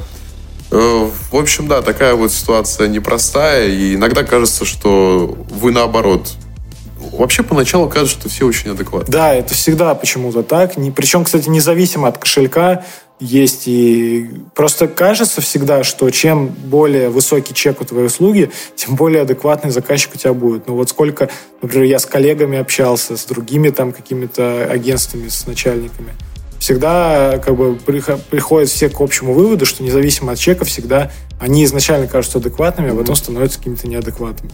И, кстати, да, вопрос даже вот не всегда в деньгах, потому что иногда попадаются компании с улетным спонсированием, mm-hmm. у которых уж точно нет проблем, чтобы тебе выделить там какую-то фиксированную сумму. Ну, например, когда мы говорим о порядке суммы, например, до, 5, до 500 тысяч, ну, по мне так это для какого-то среднего бизнеса, средней руки бизнеса, это вообще копейки. Да. И для них, ну, как бы это ну, не знаю, на маркетинг там не больше 10-20% общей прибыли. Ну, как бы, если у тебя 10% общей прибыли, ты 500 тысяч тратишь на маркетинг. Ну, для тебя немного. Ты понимаешь, что ты конвертируешь в более высокие суммы. И здесь просто ты начинаешь сотрудничать с человеком, он тебе показывается очень хорошим человеком, как с точки зрения личности, так и с точки зрения профессиональной какой-то этики. А потом все начинает превращаться в какую-то, ну, ну, я не знаю, откровенную кашу. Особенно, когда бизнесом управляет не человек, с которым ты изначально встречался, а какой-то другой, да, сторонний. Да, какие-то нововведения появляются. Да, нововведения. Это всегда, типа, вот у нас новые правила. Вот, ми, вот сегодня мы, мы вчера работали так, сегодня работаем так. Хотя, по большому счету, никто за стол переговоров и, как бы, ну, изначальные договоренности... Никто на это, да, не говорил. Ну, во-первых, да, и изначальные договоренности никто никогда не вспоминает. И для многих людей это, ну, для многих специалистов это такая большая проблема. И у нас она просто, ну, скажем, выражается в том, что мы не любим, во-первых, когда люди не доверяют тому, что мы делаем, и второй момент, когда они пытаются, в общем, внедриться в процесс творчества. Хотя, по большому счету, тебе должно быть виднее, как это делать. Вот мы начали с контента, и я хотел бы им как-то, знаешь, да, завершить вот эту вот тему, что условно говоря, любому бизнесу, вот, который хочет продавать продавать и получать прибыль. Ему нужен качественный, хороший контент. И поверьте мне на слово. Ну вот даже можете мне не верить, но если у вас бизнес, и вы обходитесь фотографиями, сделанными на iPhone, то как бы вы никогда не придете к каким-то высоким продажам, высоким суммам, просто потому что в первую очередь в нашу такую... Во-первых, у нас клиповое мышление, угу. мы реагируем на красивую, классную картину. Да, безусловно. И если вы не, как бы, не придерживаетесь вот этой концепции, что там я сделаю все сам, это все будет круто, я буду продавать. Но это так не работает. Просто поверьте, надо один раз вложить деньги, и у вас все получится. Вот на примере кучи доставок я могу вам с уверенностью сказать, что сейчас в областях абсолютный бум доставок. Сегодня, ну, просто колоссальная конкуренция. То есть сегодня как будто бы на один маленький городок с населением 100 тысяч может быть 10-20 доставок. И я вот как бы вам ответственно заявляю, на упаковку самого, самого бренда, коробки там, не знаю, стаканчики, наклейки, какие-то пакеты, расходники всякого рода. Вы не очень много потратите денег. На дизайн хороший вы там один раз потратитесь и все. На, фото, на фотографии, если у вас какое стабильное поставленное меню, вы тоже потратите один раз. Но потом у вас это будут покупать на постоянной основе. И когда, если вы там молодой предприниматель и хотите там завести себе бизнес, вы первоочередно вложитесь во все это, а потом будете уже получать прибыль. Потому что сейчас очень большая конкуренция, и я вот просто на примере там, а, например, вот здесь я говорю про одну из доставок, с которой мы сотрудничали. Здесь люди, там, там начальник как бы был склонен к каким-то кардинальным решением относительно своего бизнеса. У него было мало денег, но он хотел изменений. Он заказал дизайн, получил его, получил полную упаковку. Но когда дело дошло до печати нового меню, mm-hmm. печати коробок, печати там стаканчиков, он просто, ну, как бы сказал, ну, блин, это дорого. А я просто понимаю, что вот ты привези вот такой красивой коробки, понятно, переш... понятно, бухгалтерия, надо будет пересчитать суммы, добавить стоимость коробки в сумму там условной пиццы и так далее. Но вот ты привезешь один раз вот так вот упакованно, и люди оценят вот, вот этот вот подход. Конечно, это запомнят, оценят, захотят. Скорее всего, сфотографируют, потому что люди в областях, они же такие, что для них там праздник, это вот это поесть пиццу, суши, для них это праздник. Ну, по какому-то поводу, А да. теперь представьте, что в, в этот праздник все приезжает красивое, нарядное, упакованное, ну просто это хочется сфоткать, это хочется выложить. Это на стол приятно поставить. да. И отсюда появляется лояльность, отсюда появляется ну, больше продаж, потому что, во-первых, люди, скорее всего, вернутся, а вернутся они, скорее всего, уже не в праздник, а в обычный день, когда они захотят устроить себе такой приятный. Ну, у них вот ассоциация в голове будет, триггер сразу на это. Они это вспомнят, им этот визуал понравится. Вот, поэтому, как бы подводя итоги, хочется вам сказать, ребята, мы занимаемся типографией, делаем классный дизайн, печатаем все, что только можно. Поэтому, если у вас бизнес завязан на каких-то впечат- впечатлениях при первом открытии, вот, кстати, мы говорили про Apple, и вот я хочу здесь отметить, что у Apple есть целое подразделение, которое занимается упаковками, потому что для них очень важно, как будет выглядеть первое, первое Твое первое знакомство. Первое знакомство с продуктом, Да, как это будет открываться и так далее. И вот здесь вот, если для вас это важно, и вы видите в этом смысл, или, например, вы знаете, кому это можно рассказать, кто не видит в этом смысл, то расскажите про нас, мы сделаем это классно. Потому что мы там, занимаемся этим уже там, не первый год, имеем большой в этом опыт, и с ресторанным бизнесом например, мы работаем на постоянной основе, это постоянные расходники, это дизайн, упаковываем и не допускаем, чтобы человек заходил в Delivery Club и видел, что у вас говно на тарелке вместо салата с Да, говядиной. ни за что. И помните всегда, мы за эффективную работу, потому что это намного проще, это намного интереснее, и это хороший вклад э, в дальнейшее процветание. И никому не интересно вас обманывать. Просто знайте об этом. Мы хотим получать хорошие отзывы, хорошую репутацию, хорошее сотрудничество, от которого мы сами будем получать наслаждение. Ну, в общем, да, никто развести не хочет, и мы с Димой, например, не, там, не хотим повторить опыт Елены Блиновской.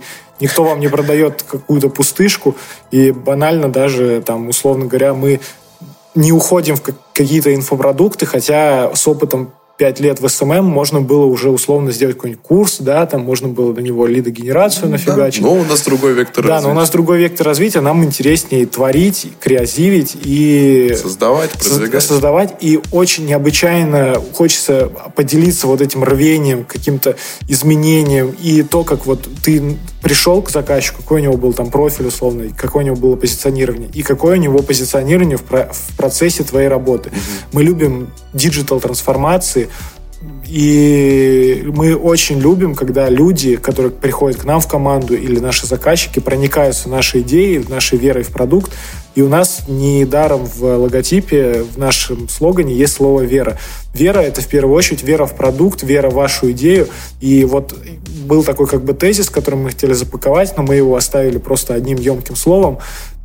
Мы верим в ваш бизнес больше, чем вы порой. Да, да, это было такое одно из основополагающих, что мы хотели Поэтому, сказать. да, поэтому даже несмотря на какие-то все возникающие моменты, нюансы, мы все равно продолжаем менять свой продукт, менять свое позиционирование.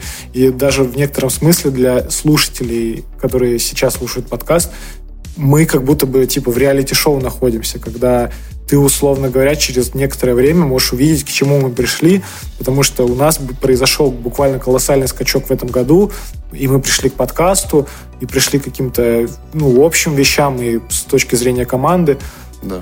И мы хотим продолжать это делать. И поверьте, для не знаю, для того, чтобы, да, как правильно ты заметил, когда сказал, что на- у нас нет времени на обман заказчиков, ну, действительно его нет. Нам просто хочется творить, нам хочется создавать классный продукт, и нам. Получать удовольствие. Да, и нам него. хочется, чтобы да, нас уважали, на- наш продукт уважали, потому что мы делаем это не первый месяц, не, не первые полгода, это уже пятилетний опыт, и наша команда максимально стабильная, у нас люди, ну, по несколько лет все, и мы текучки не допускаем. То есть те, кто с нами работают, это уже проверенные люди, которые сделают для вас или там условно говоря, понятно, что здесь мы как бы размышляем с точки зрения разных слушателей, но если вы заказчик или владелец бизнеса, то мы сделаем для вас классный, крутой продукт с продакшеном от людей, которые не первый год уже этим занимаются. Да, так что, друзья, верьте в себя, верьте в свой продукт, в свое дело и в людей, которые им занимаются. Вот такая мотивационный блок, который перерос из такой истории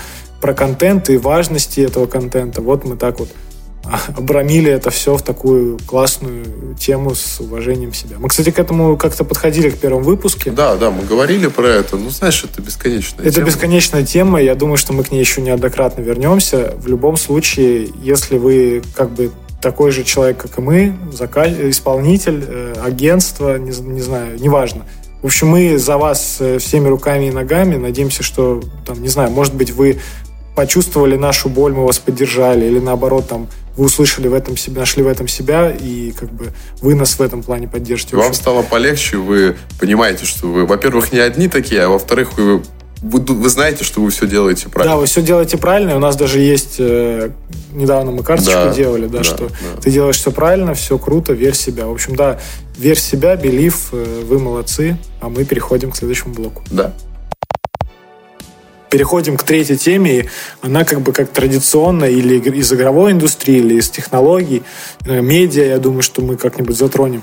Сегодня я бы хотел с тобой поговорить, и чтобы нас как бы наше мнение послушали, в общем, наверное, может быть, прониклись этой историей.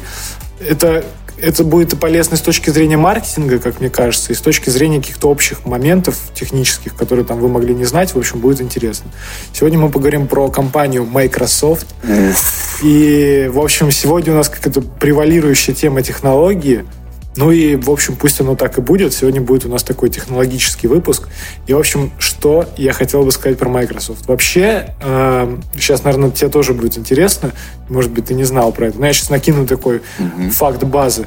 Э, смотри, Microsoft, я вот так, я думаю, такой общий тезис, который мы будем обмусоливать всю, весь этот блок. Microsoft очень хочет быть Apple. И прям они конкретно очень сильно хотят. Угу. Я сейчас объясню. Интересно. Я сейчас объясню, почему как, прям как в Дзене заголовок. И сейчас я объясню, почему. Ага. Смотри, а, у нас принято всегда, когда говорить, что там, не знаю, в подъезде нет ремонта, там плохие дороги, все говорят, это Обама. Ну, и сейчас говорят, Джо Байден. Приехал и сломал дороги. Так я, я вот сейчас думаю, что все проблемы Microsoft основные, они были из-за Стива Балмера. Но он действительно очень криво управлял Microsoft, как мне кажется, хотя при нем были некоторые ну, классные продукты. И я хочу также отметить, что сейчас мы такой делаем факт-чек и погружаемся в историю компании, но при этом, ну, как бы не будет какого-то, не знаю, мнения, относительно плохо это или хорошо, просто будет так, как оно есть с точки зрения происходящих событий. Так вот, что касается тезиса, почему Microsoft всегда хотели быть компанией Apple. В общем, а, в 2007 году Apple презентовали свой iPhone, и, как вы понимаете, это была революция в мире телефонов. Да, до, до 2007 года, ну, как я понимаю, не было именно устройств подобного формата. То есть были сенсорные экраны, но они все управлялись стилусом. Windows Mobile. А Стив Джобс сказал, что лучший стилус — это ваш палец. И, соответственно, презентовал все вот эти тач-интерфейсы, все ваши любимые э, жесты, которыми вы пользуетесь в любом смартфоне, независимо от того, какой он у вас марки. Даже если это смартфон, э, который раньше был э, Microsoft, ну, например, Nokia. Mm-hmm. Вот. И, соответственно, когда он только вышел, было интервью у Стива Балмера, генерального директора Microsoft на тот момент, которого спросили, а, а вы не боитесь, что iPhone отнимет долю продаж на рынке мобильных устройств? Он сказал, сегодня мы продаем, ну я не буду говорить точную цифру, но, допустим, мы сегодня имеем долю рынка такую-то, а Apple имеет долю рынка ноль. И, и он это говорил, вот вы можете найти интервью, и, как, как вы знаете, у нас есть телеграм-канал, э, мы, в принципе, можем туда это отправить, если вам это интересно даже с точки зрения какой-то, не знаю, психологии жестов и мимики было видно, что для него это было смешно. То есть он говорит, ну, Apple это вообще, ну, это хрень. Очень недальновидно. Это хрень. Мы вообще не будем, типа, с этим бороться, потому что у нас все окей. И вот эта политика Балмера, типа, у нас все окей, она, мне кажется, длилась все время его правления. То есть он как будто бы вообще не обращал внимания на конкурентов. А как получилось? Если вы, в принципе, знаете, какие мобильные устройства были на тот момент, это был iPhone, И у него была политика такая, что это премиальное устройство за 500 долларов. Вот, да, кстати, он сказал, что да какой iPhone, они 500 долларов у них телефон стоит, его никто покупать не будет. И на тот момент действительно так было, что Apple имели как бы свою эксклюзивную операционную систему, которую они не распространяли на других производителей. А Android в свое время, они, точнее в то время, они делали дешевые смартфоны на своей операционной системе, которые стоили 150-200 долларов. И тем самым они как бы, ну, делили между собой аудиторию мобильного рынка. Mm-hmm тот момент были BlackBerry, которые выпускали QWERTY смартф... ну, смартфоны с QWERTY клавиатурой. И когда у директора BlackBerry спросили тоже про iPhone, он тоже, ну, понятно, там не было никакой-то ухмылки, но он тоже сказал, что да, нам все равно. И в итоге, как вы понимаете, вот что получилось. Люди, которые дальновидно не отреагировали на появляющегося конкурента, они потеряли свою долю на рынке. Microsoft Mobile вообще не существует, а Black... и BlackBerry тоже, я как понимаю, что они что-то делают на андроиде, но ну, да, там были какие-то заигрывания со старым форм-фактором. Но у них больше нету того, чего у них было раньше. Они потеряли свою аудиторию э, этих брокеров с Уолл-стрит. Да-да-да, бизнесменов. Они это все потеряли, потому что просто, ну вот, к появляющемуся игроку, который их действительно уже тогда поджал конкретно, они вот отреагировали так. Хотя, по большому счету, мне кажется, что нужно было во-первых, ответить, что да, они молодцы, и мы будем с ними конкурировать, и предложить что-то, что могло бы это изменить. А, если говорить дальше про историю Windows Mobile, у них э, были контракты с различными производителями. Lenovo, HTC, Sony, Samsung. В общем, было много устройств, которые были на операционной системе Windows Mobile. И эти все производители выбрали Android не потому, что там, не знаю, у них э, там, дешевле смартфоны их больше покупают, а потому что Microsoft ставили жесткие требования по своей операционной системе. Ну да, она тоже была такого более закрытого. То есть да, но причем не, не закрытого, как у Apple, а они mm хотели как бы повторить судьбу Apple с точки зрения эксклюзивных производителей, то есть они хотели иметь пул из там пяти производителей, с которыми они сотрудничают. Но вместо этого они поджимали своих же производителей, ставили их в рамки, и они просто в какой-то момент сказали, сказали, да нам не нужен Windows Mobile, мы будем делать на Android. Конечно, когда есть более свободный вариант. И правильно они сделали. Да. Дальше. Э, у компании Nokia, опять-таки финской компании, сменился CEO, и Microsoft в лице Стива Балмера инвестировали туда бабки, и таким образом э, они просто склонили, сделали Nokia лояльной и сделали ее базой для своих смартфонов. И они, как бы, скажем так, не брали с них, э, не знаю, роялти или как это можно назвать, за, за использование операционной системы. То есть они, наоборот, вкладывали деньги в Nokia, чтобы они делали смартфоны на их операционной системе. И таким образом э, на рынке стала такая ситуация, что есть Android, есть iOS, и есть Microsoft с эксклюзивным соглашением с Nokia, которые делают эксклюзивные телефоны на базе э, Windows Phone. Да, Windows Phone. И дальше, что происходит? В принципе, ну, когда нет производителей, и все производители ушли на другие платформы, что делать разработчикам? Им проще разрабатывать на iOS и на Android, потому что у Microsoft есть какие-то свои безумные требования, которые нужно поддерживать. именно поэтому, если у вас была когда-то в свое время Lumia, на ней не было какое-то время YouTube, на ней не было Инстаграма, запрещенная социальная сеть в Российской Федерации, признанная экстремистской, потому что к разработчикам ставились по большому счету такие же требования, как к производителю смартфона. Подтверждаю, у меня была Lumia. Поэтому никакого софта не было, и на фоне владельца айфона и андроида тех лет, вы, если у вас была Lumia, вы выглядели просто лох, лох неандерталец, у которого нет никаких вообще приложений. В общем, он, да, полнейший дебил. Зачем ему вообще смартфон? Зачем ты это купил? Вот. Хотя сами устройства и то, как они вообще преподносились, они были довольно прикольные. Вот. И таким образом, понимаешь, Microsoft, они хотели как бы усидеть на нескольких стульях и, не знаю, повторить как-то судьбу Apple, что с эксклюзивными соглашениями, все круто. Но при этом как бы уже в те года никто особо их операционную систему ну, не ценил, не ну, сказал. Поздно как-то уже было догонять и слишком нелепо. Ну, в общем, они как-то, они вклинились нормально, у них был хороший старт, то есть они все начинали в одно и то же время. Ну, просто Android, да, изначально просто позиционировался как низкий сегмент, но при этом в дальнейшем они начали делать флагманы с более дорогими, ну, с более дорогой стоимостью. Ну, просто Android, он э, прошел какой-то путь развития от изначального. И mm-hmm. ну, ты действительно, ты замечал прогресс там, начиная... Помню, что у меня был Sony Xperia 2010 года mm-hmm. на Android 1.6. Когда он у меня внезапно обновился до Android 2.3, там появилась многозадачность. Ну, я вообще офигел от такого скачка. То есть при том, что ты получал кучу приложений классных, mm-hmm. которые были все и на айфоне, ты получал действительно большой скачок повышения функционала. Было понятно, что эта операционная система развивается, как она будет развиваться, это было интересно.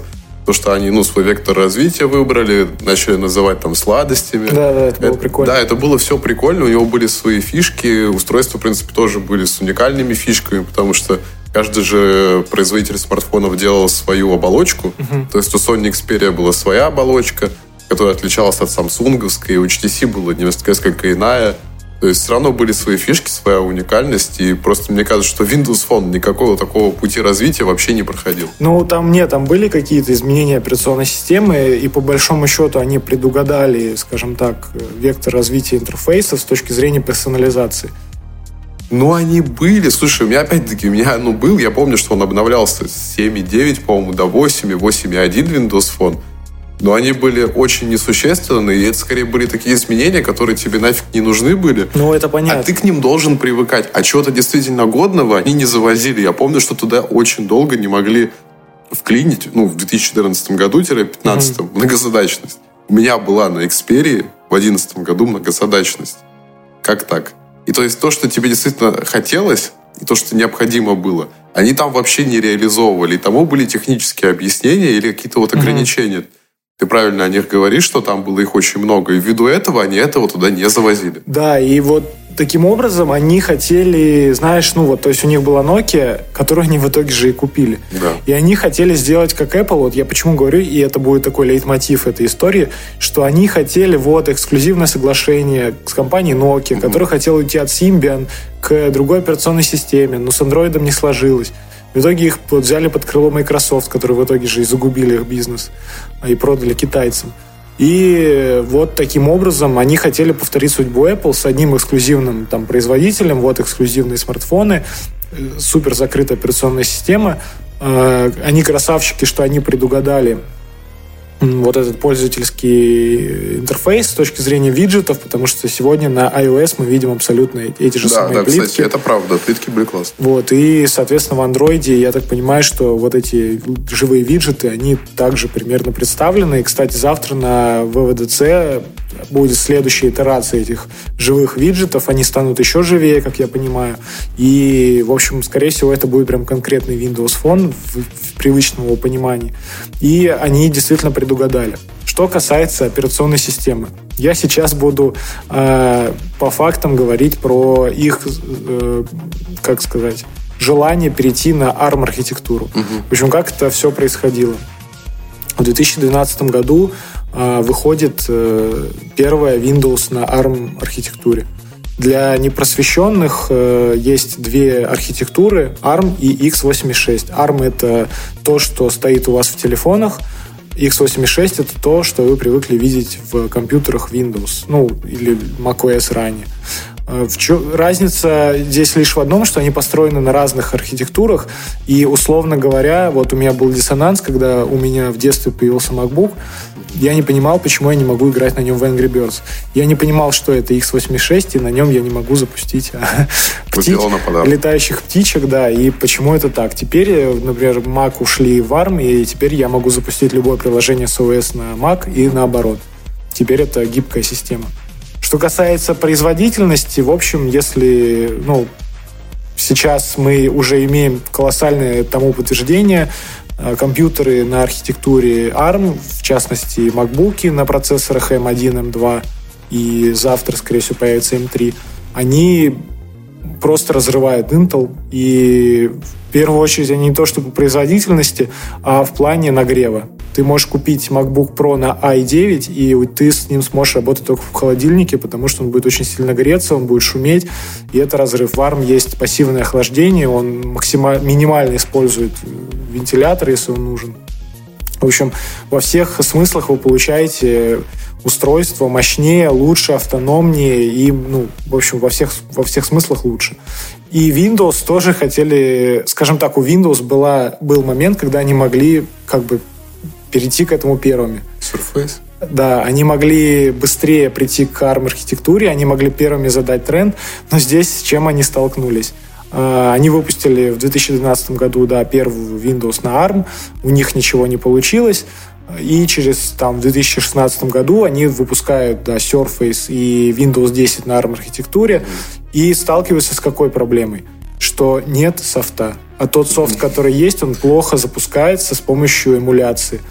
Потому что разработчики говорят, а мы не будем переходить на ARM, нам это не нужно. А теперь сравните с тем, что делает Apple. Apple в 2020 году э, говорят, что мы переходим на ARM-архитектуру, мы уходим от Intel. Понятно, Intel акции проваливаются на дно, все плохо. Э, но, но смотрите, что они сделали до этого. Во-первых, они сделали свой язык программирования Swift, э, который позволял скажем так, прилож... кодером писать приложение на iPhone и одной кнопкой конверти... с помощью проекта Каталиста конвертировать их на macOS. То есть им не нужно было там переписывать приложение. Это первый шаг. Ну и, в принципе, свой язык. А, второй момент, что они заранее подготовили все свои приложения под ARM-архитектуру, и у них уже все было готово на момент запуска. И третий момент, э, когда Apple вышли и сказали, что мы переходим на ARM, все, производ... все производители программного обеспечения начали адаптироваться под ARM. Когда Microsoft сказали, что мы переходим на ARM в своем Surface X, всем было насрать на это. Все сказали, нам это не нужно. Нам это не нужно, да. А, и самый прикол в том, что э, банально даже офис анонси... переделали под ARM-архитектуру только тогда, когда Apple его анонсировали. То есть до этого им было абсолютно все равно, но при этом у них было жгучее желание это сделать. Э, ну и, конечно, говоря о, именно о, о Surface, там была проблема в том, что вы вместе с, условно, с клавиатурой, с этим планшетом, он у вас выходил дороже, чем MacBook. Уже стартовый MacBook с процессором M. В случае и самое просто уничтожительное для Microsoft, что э, их производительность была гораздо ниже, чем производительность MacBookов на процессорах M с той же архитектурой. И если эмулировать Windows с помощью вот этой программы Parallels, она выдавала больше в Geekbench, чем Surface. То есть ну, Windows на другой площадке, короче, выдрал Windows на оригинальном да, да, Surface. Да, да, да и их никто не поддержал, хотя мне кажется, что у Microsoft с колоссальным опытом их ведения, создания программного обеспечения, они могли просто надавить на всех разработчиков и сказать, нам нужно переделать софт, Adobe, пожалуйста, переделайте на Lightroom, Photoshop и так далее. Да, ну только свои продукты Эти, Да, свои продукты. Но свои продукты, я думаю, они переделали, просто они быстро очень апдейтнули, потому ну, что да. понимали, что это ну, как бы квантовый скачок. В общем, в этом плане они тоже отнеслись недальновидно, когда наплодили, опять-таки, кучу серфейсов, не запутались в этих цифрах. Сегодня они продолжают выходить, но, опять-таки, тоже непонятно, что там за нейминг 12.1, 13.1. Я вообще не слышал уже. Нет, что-то что они выходят, но я говорю, это просто, в принципе, изначально странное устройство, и я вообще не понимаю типа ноутбуков с сенсорным экраном. Хотя я думаю, что мы к этому придем, но просто в том виде, в каком это реализовало Surface, это довольно странное решение. Я пользовался одним таким ноутом, но это был не Surface. Но, в принципе, там есть логическое обоснование, что Lenovo трансформер да, да, кстати, по-моему, и был Lenovo, но он... А, это HP был. Ну вот, ну тут ты его можешь крутить как угодно, трансформировать. Да. Ну, как бы лег в кровать, тебе ж неудобно ставить, ты его перевернул, и вот планшет. Вот. И получается, с ARM-архитектурой они тоже хотели это провернуть быстрее Apple, но у них не получилось. Хотя, ну, в принципе, была возможность, потому что они запускали операционную систему, скажем, до того, как это было мейнстримом, пока Apple там э, долбились десна с Intel. Но теперь, в общем, все поменялось. Я думаю, что, ну, и в целом, как бы так сказать, Apple сделали, на самом деле, большое одолжение Microsoft, потому что они, как бы, сдвинули, во-первых, перевод приложений под новую архитектуру, mm-hmm. и, как бы, они им тоже помогли в этом плане. И сегодня вот мы получили, собственно, то, что мы имеем. Есть ARM у Apple, есть у ARM у Windows, но при этом, вот я наконец-то подвожу к твоей теме, что в целом с Windows происходит что-то нечто странное. Странное. И вот, да, что как бы послужило темой для всего вот этого вот для всего этого разговора я увидел очень смешную новость, но как бы это просто мне напомнило о данной тематике, то, что а, Windows представила темную тему. О, Э, И в я- Paint. Да, причем в Paint. И я так сначала сидел и думал... ну, Подожди, там, бы, по-моему, было написано что-то спустя 36 лет Да. существования программы. Да, за всю как бы историю существования Paint я сначала подумал, шутка, не шутка, но потом до меня дошло осознание, то, что для них это что, событие? Ну, то есть, темную тему, я не знаю, вот в мобильном приложении там, уже давным-давно есть у всех. То есть, э, и ты задаешься вопросом, что не так с Microsoft, э, с Windows, с такой огромной там гиперпопулярной ОС, что для них это вообще повод, о котором нужно делать анонсы. Почему только Windows 11 они завозят тем, полноценную темную тему, не вот это вот, что вы можете в настройках оформления там десятки или одиннадцатый поставить э, оф- оформление окон темное. Нет, у тебя все равно останется весь интерфейс приложения светлым. Теперь ты можешь выбрать темную тему. И непонятно, почему у них каждое вот это вот, ну это даже не нововведение, каждое это изменение вываливается как, как какой-то булыжник. Они просто с трудом это из себя выдавливают. Это все равно работает некорректно. И обновления, ну, просто сложно понять, какие. Я не понимаю, за, за время того, что они делают Windows 11, сколько уже там вышло macOS, которых, ну, действительно есть существенные изменения, понятно, к какому вектору они клонят. Я вообще не понимаю, что происходит с Windows, что они там делают, что они там дорабатывают. И просто они бесконечно играют на одном и том же. Ваш любимый Paint, но теперь с темной темой. Приложение калькулятор, теперь можно да, сделать два калькулятора. Мы там что-то сделали в проводнике, а потом я захожу на YouTube и вижу там какого-то знакомого блогера, как он типа тестирует 11 Windows, и такой, ну вот тут как-то в проводнике навигация не очень удобная, что-то намудрили. Думаю, да что вы там намудрили? Да Идите вы вообще подальше. Ну просто не хочется этим пользоваться.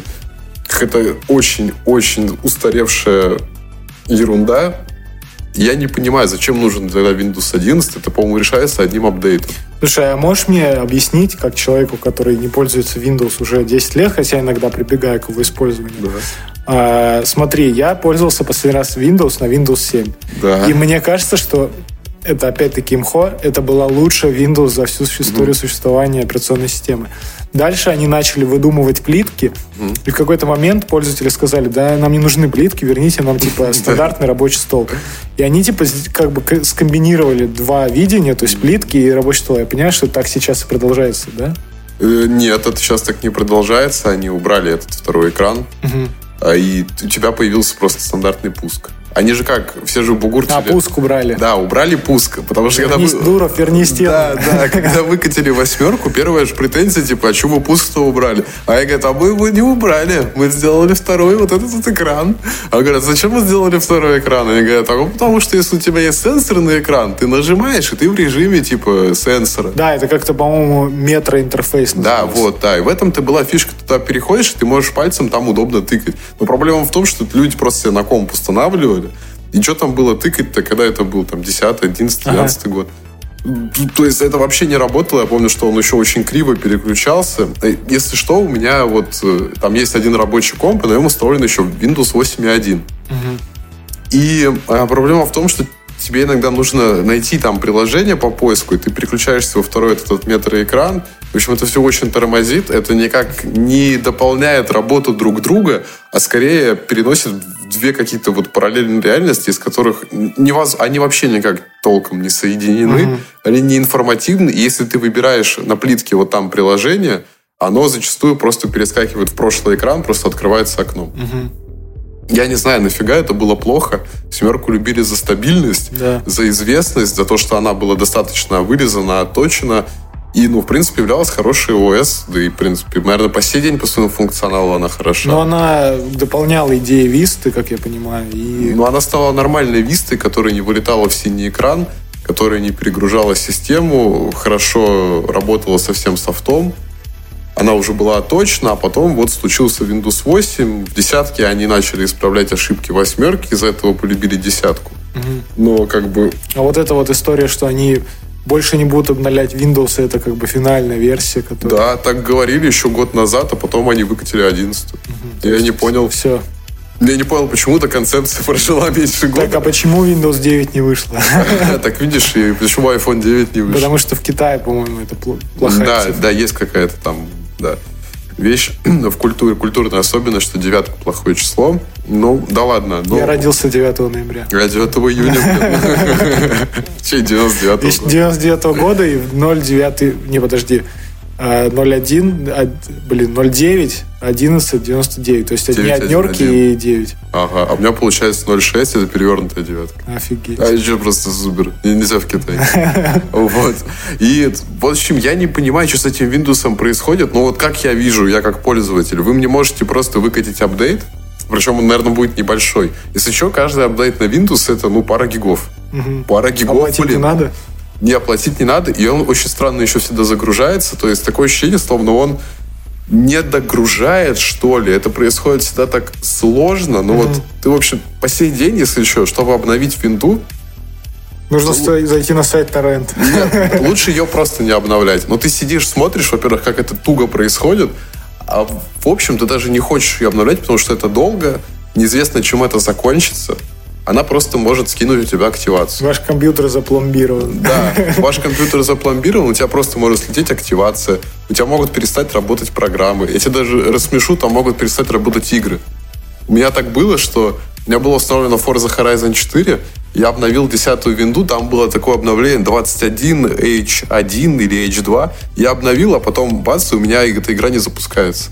Я захожу на форум, блин, захожу на форум. Угу читаю, э, что случилось. А там написано, а Forza Horizon 4 не поддерживает обновление Windows 21 H2. Жесть. Я, что? 2021 год был. Слушай, э, у меня есть такая история относительно Windows. Э, в общем, отцу жены нужно было купить компьютер. Такой, типа, не сильно мощный, просто чтобы серфить в интернете, смотреть фильмы. Но, в общем, самый базовый комп на винде. И сегодня к нам подключились наши друзья-китайцы которые выпускают эти компьютеры, просто, ну, штампуют. Тоннами. И, в общем, э, я, я понимаю сегменты компов, и я понимаю, что до 30 тысяч вы ну, купите просто полную развалюху, которая вообще ничего не будет из себя представлять. Печатную машинку, да. Ну, даже не печатная машинка, а тормозит вообще. Ну, в общем, ну, вид имеет, но тормозит ужасно. Хотя при этом докинь ты 10 тысяч рублей, получишь уже какой-нибудь Chromebook или какой-нибудь Lenovo IdeaPad, да? Да, можешь. Так. Ну, в общем, типа люфт 10 тысяч рублей, вы получаете уже сносное устройство, хоть и тоже базовое. А, но здесь был, была определенная сумма, в общем, ну, в общем, определенная потребность именно в таком сегменте товаров. Ну, в общем, выбирая из э, сортов говна, выбрали мы, значит, комп Hire. Это у тебя стиральная машинка еще из Да, и, в общем, э, я, знаешь, с чем столкнулся? Это для меня самое парадоксальное, что 10 лет назад, э, когда я еще жил с родителями, даже, наверное, больше, чем 10 лет, лет 15, наверное, назад, приходил э, друг нашей семьи, который переустанавливал, устанавливал Windows. Э, разработчик. И я, я не понимаю, почему это до сих пор продолжается. Я должен заходить на Авито и писать какому-то мастеру, привет, приди ко мне, настрой мне компьютер. А, подожди, а что На Хайре не было накачано Windows. А, ты не она, знаешь, как накатить? Она, да не в этом дело. Даже если бы я знал накатить, в общем, самое смешное. Он приходит сюда, причем вот он пришел, вот мы сейчас, чтобы вы понимали, мы сидим в офисе в переговорке, записываем э, подкаст. В эту же переговорку я пригласил мужчину с Авито, который пришел и начал настраивать ноутбук. И он устанавливал ее три часа. Два, два часа он не мог ее установить на компьютер, а потом, самое смешное, когда он ее все-таки установил на компьютер, а, выяснилось, что там есть кучу плагинов, которых нет на официальном сайте, из-за которых не работает звук, не работает там еще что-то. Ну да. Ты, кстати, мог бы меня позвать, потому что я таких ноутов, наверное, штук 5 устанавливал, тоже, когда их покупали в семью ну, типа, дедушки, ага. там, а, отцу как печатную машинку. А там же фишка, ты можешь купить дешевый ноутбук ну, без Windows, там идет ага. DOS. Ну, DOS да, да, да, да, да. Но ты типа можешь накинуть. Да. А я не помню, почему ты просто. Ты тогда или где-то там уехал куда-то или что-то такое. Ну, просто что-то не хотел тебя отвлекать, поэтому. Ну и надо было это быстро сделать, поэтому mm. позвал мастера, понятно, ему там заплатил копейки. Но меня просто убило то, что Блин, ну я просто так привык к тому, что я, вот, например, MacBook, я вот буквально на днях обновился до нового MacBook Pro, и, ну, я уже там лет 10 ими пользуюсь, и каждый раз ты открываешь, все запускается, все круто, как бы, ну, нажимаешь одну кнопку, у тебя все работает. Блин, почему Windows, понятно, это разные категории устройств, но, блин, почему нельзя сделать так, чтобы я покупил ноутбук, открыл, и все круто? Нет, так может быть, но ты заплатишь на ну, понятно, я заплачу десятку как, больше. Ну, поня... ну, Windows стоит десятку. Ну, понятно, или там еще, может быть, накину там еще 1050, куплю себе какой-нибудь супер крутой комп на винде с будет, игровой да, и да. так далее. Или с DOS также купить. Ну, понятно, но, блин, мне кажется, что... Ну, Так, ла- а, кстати, ты туда не, не, не обязательно в, э, в пользу винды. ну, я могу Lin- Linux. Linux можешь накатить. Может, ты хочешь Хакинтош. Так тебе, так тебе дали свободу действия. Ты можешь установить, что хочешь. Спасибо. Китайцы, не понял. китайцы дали свободу действия. Ну, в общем, он ковырялся реально три часа, искал эти драйвера для звука. Ну и, в общем, оказалось, что эти драйвера для звука показали отвратительно ужасный звук для этого компьютера. Так он же там такой это есть. было, ну, так он такой и есть, да, это был просто лютый пердеж. Я, наверное, я хуже звука в ноутбуках не слышал. Ну, в общем, в целом, для отца, который использует это в наушниках, в целом-то неплохо получилось, но как бы то, что сегодня, ну, людям, которые, например, не, не хотят с этим запариваться, или, например, вот так вот имеют. Мы сейчас записываем на микрофон, который я встав- вставляю в микро-USB в переходник Type-C. И у меня, в принципе, нет флешек. То есть, чтобы, ну, винду накатить, мне нужна флешка. Да. А банально у меня вот этот переходник появился только недавно, и то ради микрофона, а тогда у меня его не было. И, в принципе, у меня нужды в нем не было. Все на Type-C. То есть, ну, вот как- какие-то, блин, э, костыли, палки, в общем. А если у тебя есть дисковод, ты можешь установить О, диск. да, дисковод. Дисковод в 2023 А году. перед этим ты должен записать на этот диск. Да. Вообще Смон- такая смонтиро- процедура. Смонтировать образ. Да. Слушай, ну и в целом, даже если не говорить про Windows, э, давай я хорошо, если говорить про Windows, мы с тобой так перешли. э, Недавно была конференция у Microsoft, Microsoft Build 23.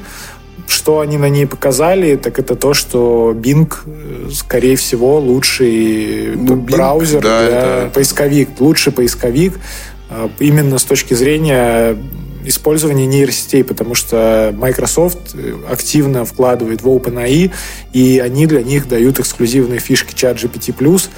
И, как мне кажется, они реализовали технически лучше GPT именно в поисковике, нежели э, нежели Google, которые выступали буквально через месяц после этого. Они тоже показали нейросети, очень все круто, у них все тоже ищется в Гугле с помощью нейросетей, карточки, там, э, нейросети от Adobe.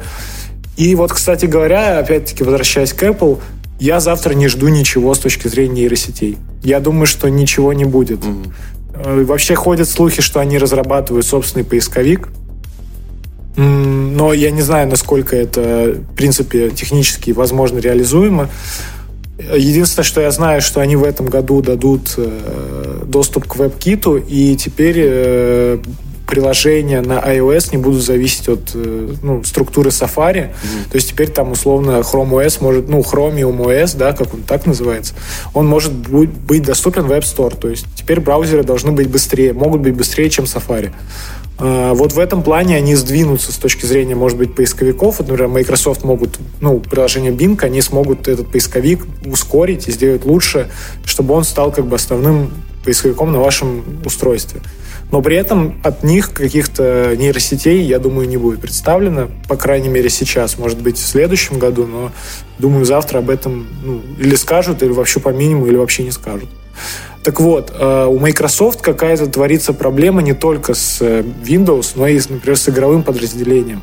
Да. Опять-таки говоря а про игры, я могу тебе вот сказать, что, во-первых, если Sony показали хотя бы Человека-паука и какие-то там еще игры, то все, что вышло в этом году от Microsoft, это Redfall. Он люто провалился. Недавно вышло расследование, что он кранчился, разрабатывался Да, да, в адовых условиях, Да, и, в общем, это грандиозный провал для Microsoft, и появились даже конспирологические теории, что игра должна была провалиться, чтобы регуляторы разрешили сделку с э, Activision Blizzard, чтобы Call of Duty могла стать эксклюзивом для Xbox. Прикольно. Вот. Но я думаю, что это не имеет общего с действительностью, но меня поражает, э, насколько Фил Спенсер был в себе уверен и был уверен в своей платформе, что сейчас на ней не выходят игры, а то, что выходит, это абсолютный ужас и провал. И, в общем, Там что, ж- идея есть и, интересная. в общем, что ждет, в принципе, игры Microsoft? Сталкер 2. Ага. А еще, Его как раз слили. а еще Forza там, по-моему, новую анонсировали. И то не Horizon, а Motorsport. Да, моторспорт, ну только все правильно. Ну, все, погоняйте на... Ну, как-то два года назад просто они, мне кажется, были на сильной волне с этим геймпасом. А, кстати, что выходит Starfield от Bethesda? Вот у них это единственный их последний шанс в Starfield. этом году. Если Starfield провалится, то это будет фиаско. Ну, блин, посмотрим. Но с геймпасом-то было ничего, он был достаточно Но, популярен, но, при, всё закрутилось. но при этом у Sony появилась тоже своя подписка, в которой, ну, как я понимаю, уже на сегодняшний день аналогичные игры Pass, ну, плюс-минус. Единственное, что там релиз первого дня, ну, мало что попадает. Но по большому счету там такие же эксклюзивчики есть. В общем, все части Assassin's Creed для любителей говна. Ну, э, мне кажется, что это как-то несколько обесценивает проект, когда вот Stalker 2, он же сразу выйдет в Game Pass е. Ну да, релиз первого дня. Ну, то есть, это странно, это уже не так, что ты вау-вау, я это должен купить, а тебе это просто подписки будут. Ну и в целом непонятно. Ну, понятно, Starfield он не выйдет в подписке. Не, не выйдет самостоятельно. То есть будет. купи, и через полгодика, может быть, его завезут. Ну и плюс, скорее всего, я думаю, что если все-таки одобрят сделку, все части Call of Duty, ну, они, скорее всего, будут сразу появляться в Game Pass е, иначе зачем это все было?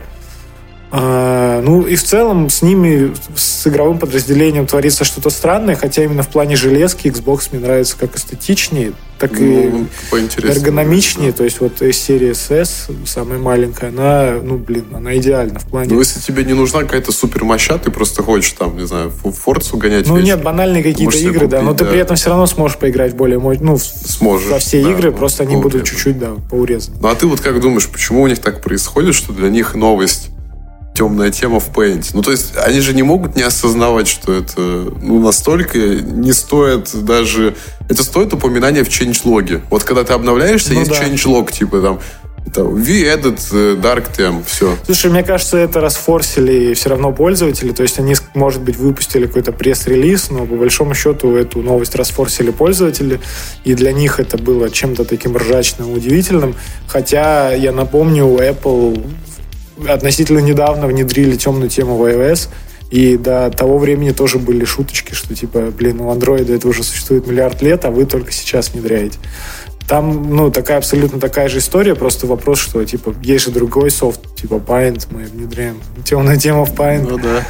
Ну, блин, это странно, и понятно, что Сатья Наделла, как мне кажется, целом лучший CEO, лучшая CEO, чем э, Стив Балмер, по крайней мере, с точки зрения какого, ну, даже внешнего вида. Стив Балмер это такой, типа, Трамп от мира технологий, такой жирный, страшный мужик, который ржет над айфоном, а потом обсирается с мобильным бизнесом. А, На самом деле, вот как таковых, вот я, в общем, вчера пытался пораскролить всю новостную ленту относительно новостей по Microsoft. В общем-то, вот ничего такого ужасного по ним не пишут. Пишут, что, конечно, Microsoft, э, сама операционная система, она уш- ушатанная, убогая, многим она не нравится, и меня, знаешь, вызывает такой момент, что раньше все говорили, какой Windows классный, какой macOS говно. Ты знаешь, как, как мне кажется, ну вот такой мой user experience, то, что мне не хочется пользоваться функционалом Windows. Мне хочется ну, зайти в него, побыстрее запустить Chrome. И хочется зайти в него, побыстрее запустить игру. То есть в самой операционке мне время проводить не хочется. Мне не хочется писать в текстовом редакторе там. Мне не хочется э, покопаться в чем-то. Там нету каких-то базовых приложений, которые бы мне заходили. Ну, то есть, ты понимаешь, я, я даже не хочу там залезать настройки, потому что они вообще какие-то недружелюбные. И вот эти вот, знаешь, бесконечные лайфхаки, там, топ-10 лайфхаков, как, а как ускорить ваш Windows, для этого тебе нужно зайти через командную строку в PowerShell и там что-то начать кодить. Я такой, че? Я же не в Linux. Ну, то есть операционкой я как бы не пользуюсь. Я, ну, мне она нужна, чтобы запустить Chrome, пару игр. Скачать циклинер, и все будет супер. Да, циклинер еще этот, который достал со своими обновлениями, он еще постоянно обяз- фоном и- запускается. И накати еще этот Mac, Mac Cafe, как он там, Да, McAfee да. антивирус антивирус, security. он Взлетит нафиг сразу же. А, Слушай, я думаю, что этот, ну, знаешь, такой момент, вот опять-таки возвращаясь к э, тезису, что они хотели быть Apple, метроинтерфейс, он же для чего был создан? Для того, чтобы ты мог открыть его на Xbox, на телефоне, на Да. компьютере. Мультиплатформа. И в итоге это всего, этого всего не получилось. А теперь давайте взглянем на Apple. Открой любую ну, операционную систему, они все идентичны. Ну, вот, понятно, iOS и macOS и iPadOS особенно очень сильно сближаются последние годы, но ты открой любое устройство на этой базе, и они будут все плюс-минус похожи. То есть ты откроешь, например, tvOS на Apple TV, и у тебя будут те же уже накатанные приложения, те же самые. У тебя будет просто интерфейс подстроенный под телевизор. Включи, запусти часы, у тебя будет интерфейс под часы. И для разработчиков просто более, не знаю, ну, понятно, Android это первостепенное, потому что все-таки у них самое подавляющее количество устройств, а Apple, потому что это удобно, потому что ты одной кнопкой можешь перенести интерфейс на компьютер, то есть тебе не нужно переписать по новый код. И поэтому, и, кстати, любовь э, программистов и всякого рода инженеров к Apple не просто так, потому что они каждый год проводят свои конференции, они тратят огромное количество денег на развитие своих э, экспертов и тратят огромное количество денег на людей, которые приходят на эти конференции, mm-hmm. которые смотрят эти онлайн-записи с, там, не знаю, с уроками. В общем, они как-то склонили к себе комьюнити разработчиков, и, блин, у них как-то все гладко проходит. В общем, как будто бы, понятно, у Apple есть косяки, мы не будем говорить, что это такая идеальная компания, но мне кажется, что у них последние лютые косяки были, вот, например, с Apple Maps в iOS 6. Mm-hmm. А, это был такой очень сильный удар по репутации компании, когда там буквально из-за проблем на картах люди попадали в аварии. Ну, в общем, они такой очень серьезный. Ну, из-за чего и был уволен Скотт Форстал, который был ответственен за вот скевоморфизм ранний. И вообще он был корешем Стива Джобса, а потом э, все возглавил Джонни Айв. iOS 7 приняли прохладно, потому что она была такая, ну, вся из себя тонкая, они ее допиливали очень долго. Из таких жестких косяков я вот помню только разного рода рофлы с э, их техническими решениями, когда, чтобы зарядить мышку, тебе нужно было ее положить. А, да, да, да, да. Да, и воткнуть ей в жопу провод. Да, да. Ну и, например, вот сейчас у меня MacBook с тачбаром, и как мне кажется, что это такой же прикол, как и Digital Island, то есть когда, например, в отдел разработки пришли маркетологи такие, О, давайте строим экран, и давайте в челку сделаем анимацию. В общем, мне кажется, это абсолютно маркетинговые фишки, и, но в целом за ними вот именно по операционкам не было замечено никаких косяков. Все, конечно, жалуются, что iPad OS не сильно быстро развивается. Ну, они искусственно замедляют, понятно. Но как бы тут может быть э, такой момент, что какой-то, в какой-то через пару лет они выкатят гибрид MacBook и iPad, об этом вообще ходят слухи. Но опять-таки, я думаю, что это не будет трансформером, где ты лег на диванчик такой, типа, перекрутил свой экранчик, там, ну, да. скрыл клавиатуру. Ну, понятно, они тестируют форм-факторы.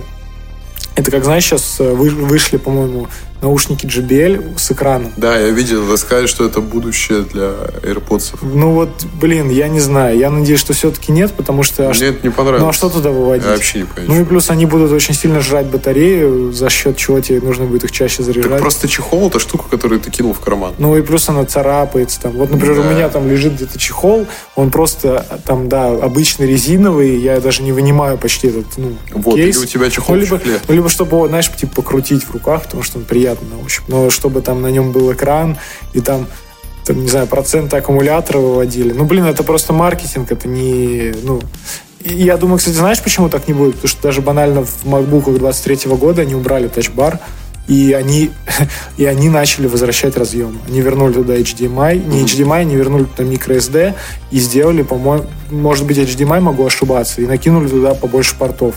То есть они ушли в угоду тонкости к функционалу. То есть они mm-hmm. возвращают. И это, кстати, характеризует э, текущий э, подход в дизайне Apple. То есть Джонни Айв стремился к тонкости, он говорил, мне нужно самые тонкие устройства, самые тонкие рамки, самые тон... и за счет чего мы получали гнущийся iPhone 6. Да, да, да. А сейчас, э, уж не знаю, кто там, там постоянно меняется руководство, но Джонни Айф уже давно даже не сотрудничает даже как лавформ, он уже просто покинул компанию совсем. Нынешние дизайнеры, они исходят из функциональности. Мне это очень нравится. Э, тот момент, когда, блин, ну ты профессионально покупаешь профессиональный компьютер, и получаешь не урезанную версию ради, там, не знаю, места, чтобы у тебя были потоньше э, рамки корпуса, а ты получаешь более толстый корпус, но больше разъемов. Ну, конечно, это функционал. Функционал, да. И, блин, ну, все-таки это устройство для профессионалов. Ну, там, если ты, не знаю, вот я все угораю, э, видел недавно в Инстаграме у знакомой там девушки, она типа фотограф, начинающий. Она себе купила, ну, не она себе, ей муж купил MacBook Pro, там, ну, он сейчас, начинает, вот этот прошка 23 он начинается от 200 тысяч. Ну вот зачем мне такой компьютер? Ну, зачем э, людям, которые сидят просто там в одном телеграме и ВК последний iPhone? Я всегда спрашиваю, зачем? Ну, понятно, что это всегда какая-то сугубо такая ну, вещь э, с точки зрения user experience, но вот ты можешь купить просто 14 iPhone, ну, там, допустим, плюс, а не прошку. Если тебе, да. например, не нужны там камеры или, ну, в общем... Ну, 14 и так хорош. Ну, вот да. Ну, я говорю, просто это странно, потому что устройство, в принципе, не предназначено для человека, который его покупает. Ну, так смотри, они же там делают терабайтную память или 512, чтобы... Ну, чтобы ты забивал контентом, контентом да, да, да, что ты много снимаешь. То есть, это тебе нужно для этого, а не так, что у тебя там накатит... На, на, ты накатил обычные приложения. Телеграмчик, телегрумчик. Да, пользуешься как обычным телефоном, и по факту тебе вообще все это не нужно. Ну, слушай, это либо какие-то понты, типа люди, кто использует в 23 году iPhone, чтобы попонтоваться. Или, знаешь, это как бы поднимает твой статус, ну, вот если она начинающий фотограф, угу. и как бы изначально купить крутое оборудование, даже если ты им пользоваться не умеешь, оно у тебя вообще не нужно. Слушай, ну, я думаю, что изначально, если ты фотограф, ну, купи ты, блин, ну, понятно, камера, объектив хорошо есть, ну, купи побольше света, там, купи там фон, да, все да. остальное накинь вот это, а все уже потом будешь компьютер покупать. Ну, да. просто это можно сделать без последнего MacBook. Да, ну, я думаю, что это можно сделать на каком-нибудь обычном Air с Lightroom, на M-процессорах у тебя не будет ничего тормозить, Конечно. тебе просто мощность такая не нужна. Само собой. Ну или ты будешь снимать на эту камеру 4К порнофильмы, которые тебе нужно будет монтировать с разных ракурсов. Но я думаю, что это не ее вариант. Да, надеюсь, это не ее вариант. Ну слушай, если как-то подводить итог по майкам, ну блин, э, слушай, у них есть и хорошие какие-то моменты. На самом деле их тоже много. Ну, Но с виндой они как-то, блин, перемудрили. Мне тоже кажется. А мне кажется, что они начали мудрить с восьмой. Ну, я, кстати, объяснил предпосылки с точки зрения перехода на ARM и мобильных mm-hmm. интерфейсов. Они очень хотели все это объединить, и я поэтому и говорю, что, скорее всего, у них ну, может быть, как-то у Балмера была такая идея в голове, что я хочу быть как Apple. Они, они действительно какое-то время были ну, паровозом да, всех изменений технических, и да.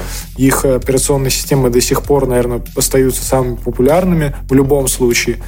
Но, блин, но ничего все равно, ну, меняется, но сказать какую хорошую сторону, ну, вот в Paint появилась темная тема. Ну, новаторами они не становятся. Что будет дальше? Ну, блин, как будто бы все это уходит к закату. Знаешь, каждый год говорят, вот Apple, все. Угу. У них там падение, падение айфонов, айфоны и форм-факторы не обновляются. Но вы посмотрите на всех остальных производителей. В принципе, посмотрите на рынок смартфонов. Он вообще не... Ну, все, стагнация произошла. Достигли пика по камерам по экранам, уже у всех все навернуто по максимальному. Да, при да, этом да, ничего, ничего экстраординарного, помимо складывающихся ну, телефонов, да, ничего угу, да, не да. происходит. Хотя, хотя мне кажется, что тут даже не, не игра с форм-фактором, а, ну все, мы достигли определенный какой-то финала в этом, в, в этом акте. Все, телефоны пока такие. Следующая эволюция будет, когда разработают что-то с аккумуляторами более надежные, чем литий-ионные и да. телефоны будут держать неделю. Вот тогда это будет определенная революция. Хотя, кстати говоря, вот опять-таки про Apple, ну что ж, делать, если я яблокотеребитель. Угу. Э, у них появилась функция, которая поможет вам подключиться к спутнику, если вы, например, попали, ну, потерялись там, допустим, в горах, и телефон потерял связь, вы сможете подключиться к спутнику и, допустим, вызвать себе помощь. Угу. Плюс есть э, краш-детектор, который определит, если вы там упали, он тоже вызовет сразу. А, да, про это слышал. Экстренные, да. И, кстати, еще, может быть, э, не знаю, ну, слышал ты, ничего не слышал, но вроде как ходят слухи про какой-то Тесла-фон. Тесла-фон. И у него есть, э, как, ну, не знаю, такая типа фишка, про которую говорят, что он будет подключаться к Старлинку, а это значит, что, ну, типа, какое-то время опера... все, операторы не нужны. Типа, а, я понял. Интернет, тебя, связь, да. все, у тебя все бесплатно. И понятно, что потом ты будешь платить уже не... Старлинку. Да. И будешь получать, ну, как будешь получать услуги, но по большому счету это просто, во-первых, связь везде, в любой точке мира. Да. да. Это все будет дешевле. Ну и в целом это, как мне кажется, более технологичнее, чем, это и разрядит, чем вышки. И разрядит гегемонию этих операторов. Ну да, AT&T, Verizon. Да, VRT Mobile. Ну вот, и получается, что я не знаю, насколько это правдиво, или это, знаешь, выдумки э, людей из интернета, или это из секты э, Илона Маска. Но, в общем, это была бы прикольная идея. Так я вот про, эти спутники говорю к тому, что вот мне кажется, что, может быть, здесь будет какая-то революция. Связанная с этим. Да, что, возможно, изменится, уберут вот эти бесконечные линии угу. электропередач и телефонные вышки. В общем, наконец-то я в 2023 году смогу сидеть вся дома и не мучиться от Эйдж, когда везде будет э, интернет от, от спутников. Понимаю тебя, разделяю.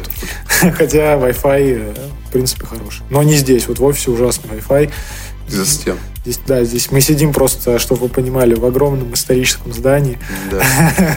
за, за, нами, за нами стоит Ленин. И, ну, в общем, он, он, он третий участник нашего подкаста. Ну что ж, ребята, вот такой вот большой блок, а мы переходим к нашей самой трогательной, самой личной да, теме. Да, наши любимые рекомендации. рекомендации. Прервались на попить водичку и продолжаем. Давай, продолжим с рекомендациями. Давай, ты первый сегодня с да, да, да, я несколько в неловком положении, потому что я, э, грубо говоря, только вернулся из своего отъезда и, соответственно, был занят многим количеством дел, которые э, были не так тесно связаны сегодня с медиа. В, сегодня в рубрике рекомендации отпуск. Отпуск, да. В общем, отпуск был классный, ребята, да, загорайте, отдыхайте. Ладно, это не все. А, но, вернувшись с отпуска, у меня уже прошло примерно как Э, неделька.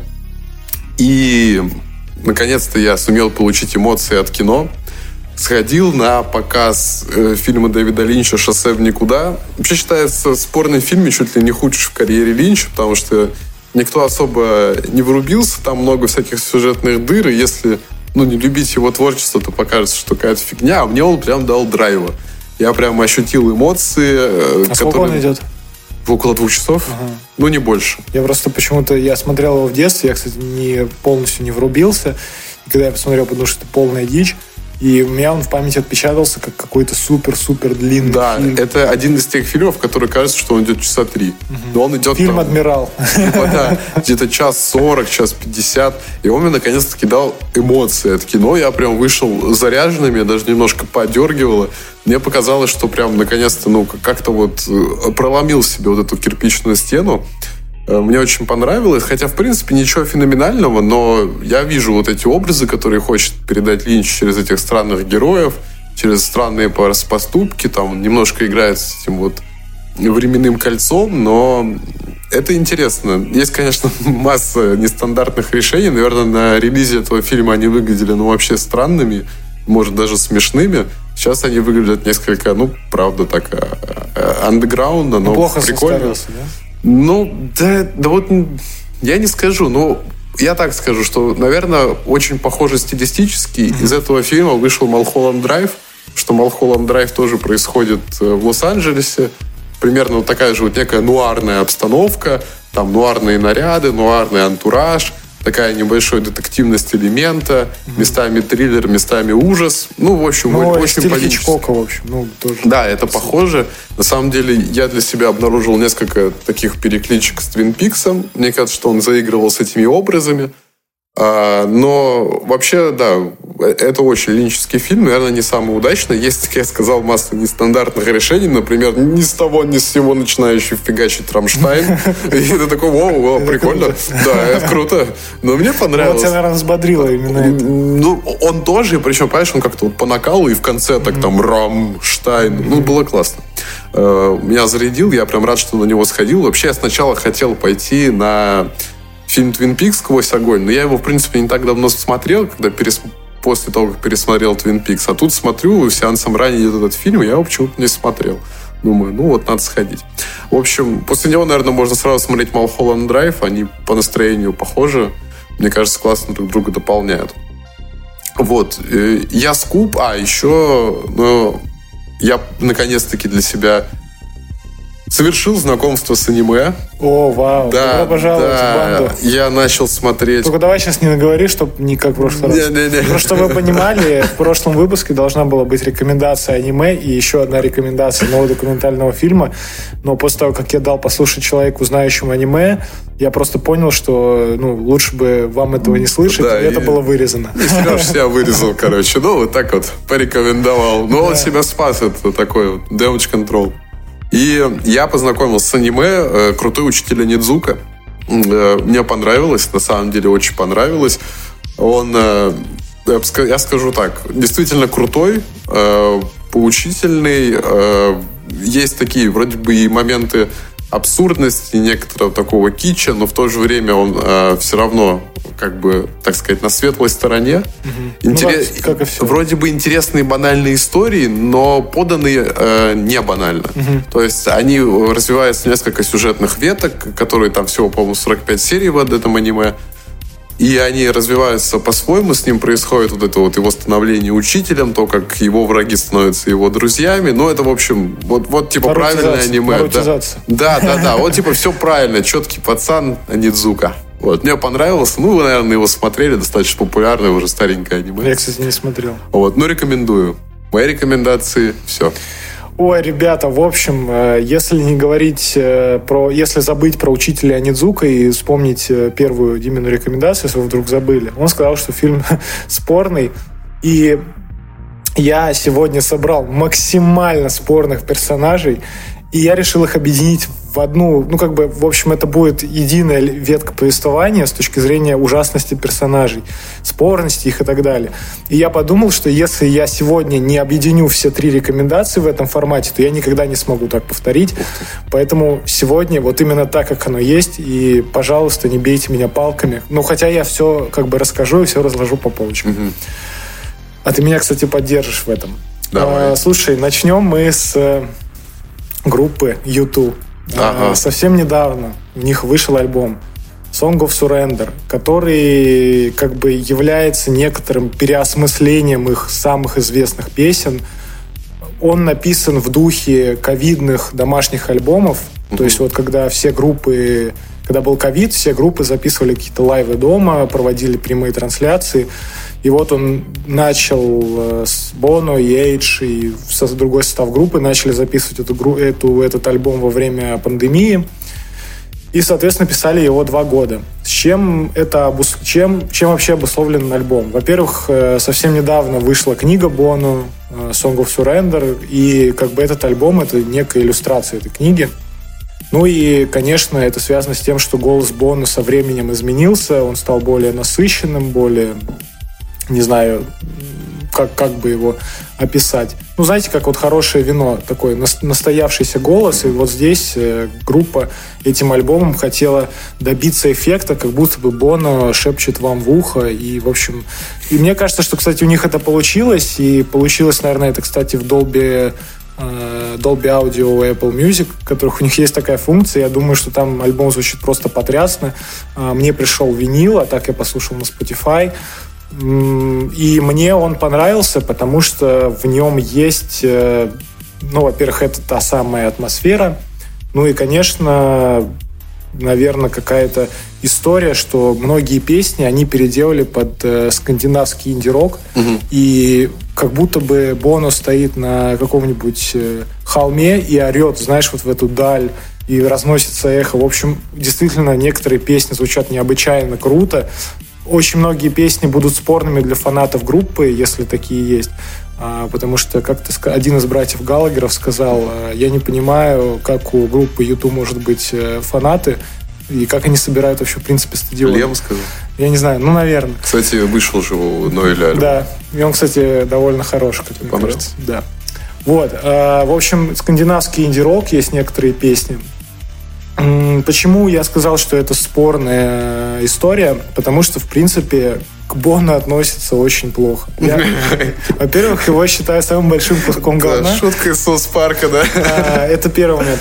И вообще я объясню, почему так. В принципе, Бона к Бону так относится, потому что у него такое большое самомнение, он многое, он многое возомнил о себе, о его там, не знаю, каких-то миссионерских вещах. Величие. Да, величие, но и многие критикуют э, звучание группы, типа это поп-рок, и да. говорят о том, что Бона не умеет петь. Хотя на самом деле я с этим отчасти согласен во многих выступлениях, особенно старых вы можете услышать вот этот вот момент, когда Бону реально давал петь фанатам, он плохо пел. Но вот я вас уверяю, включите любой live 2015 года и старше, и вы просто будете в шоке, как это круто звучит.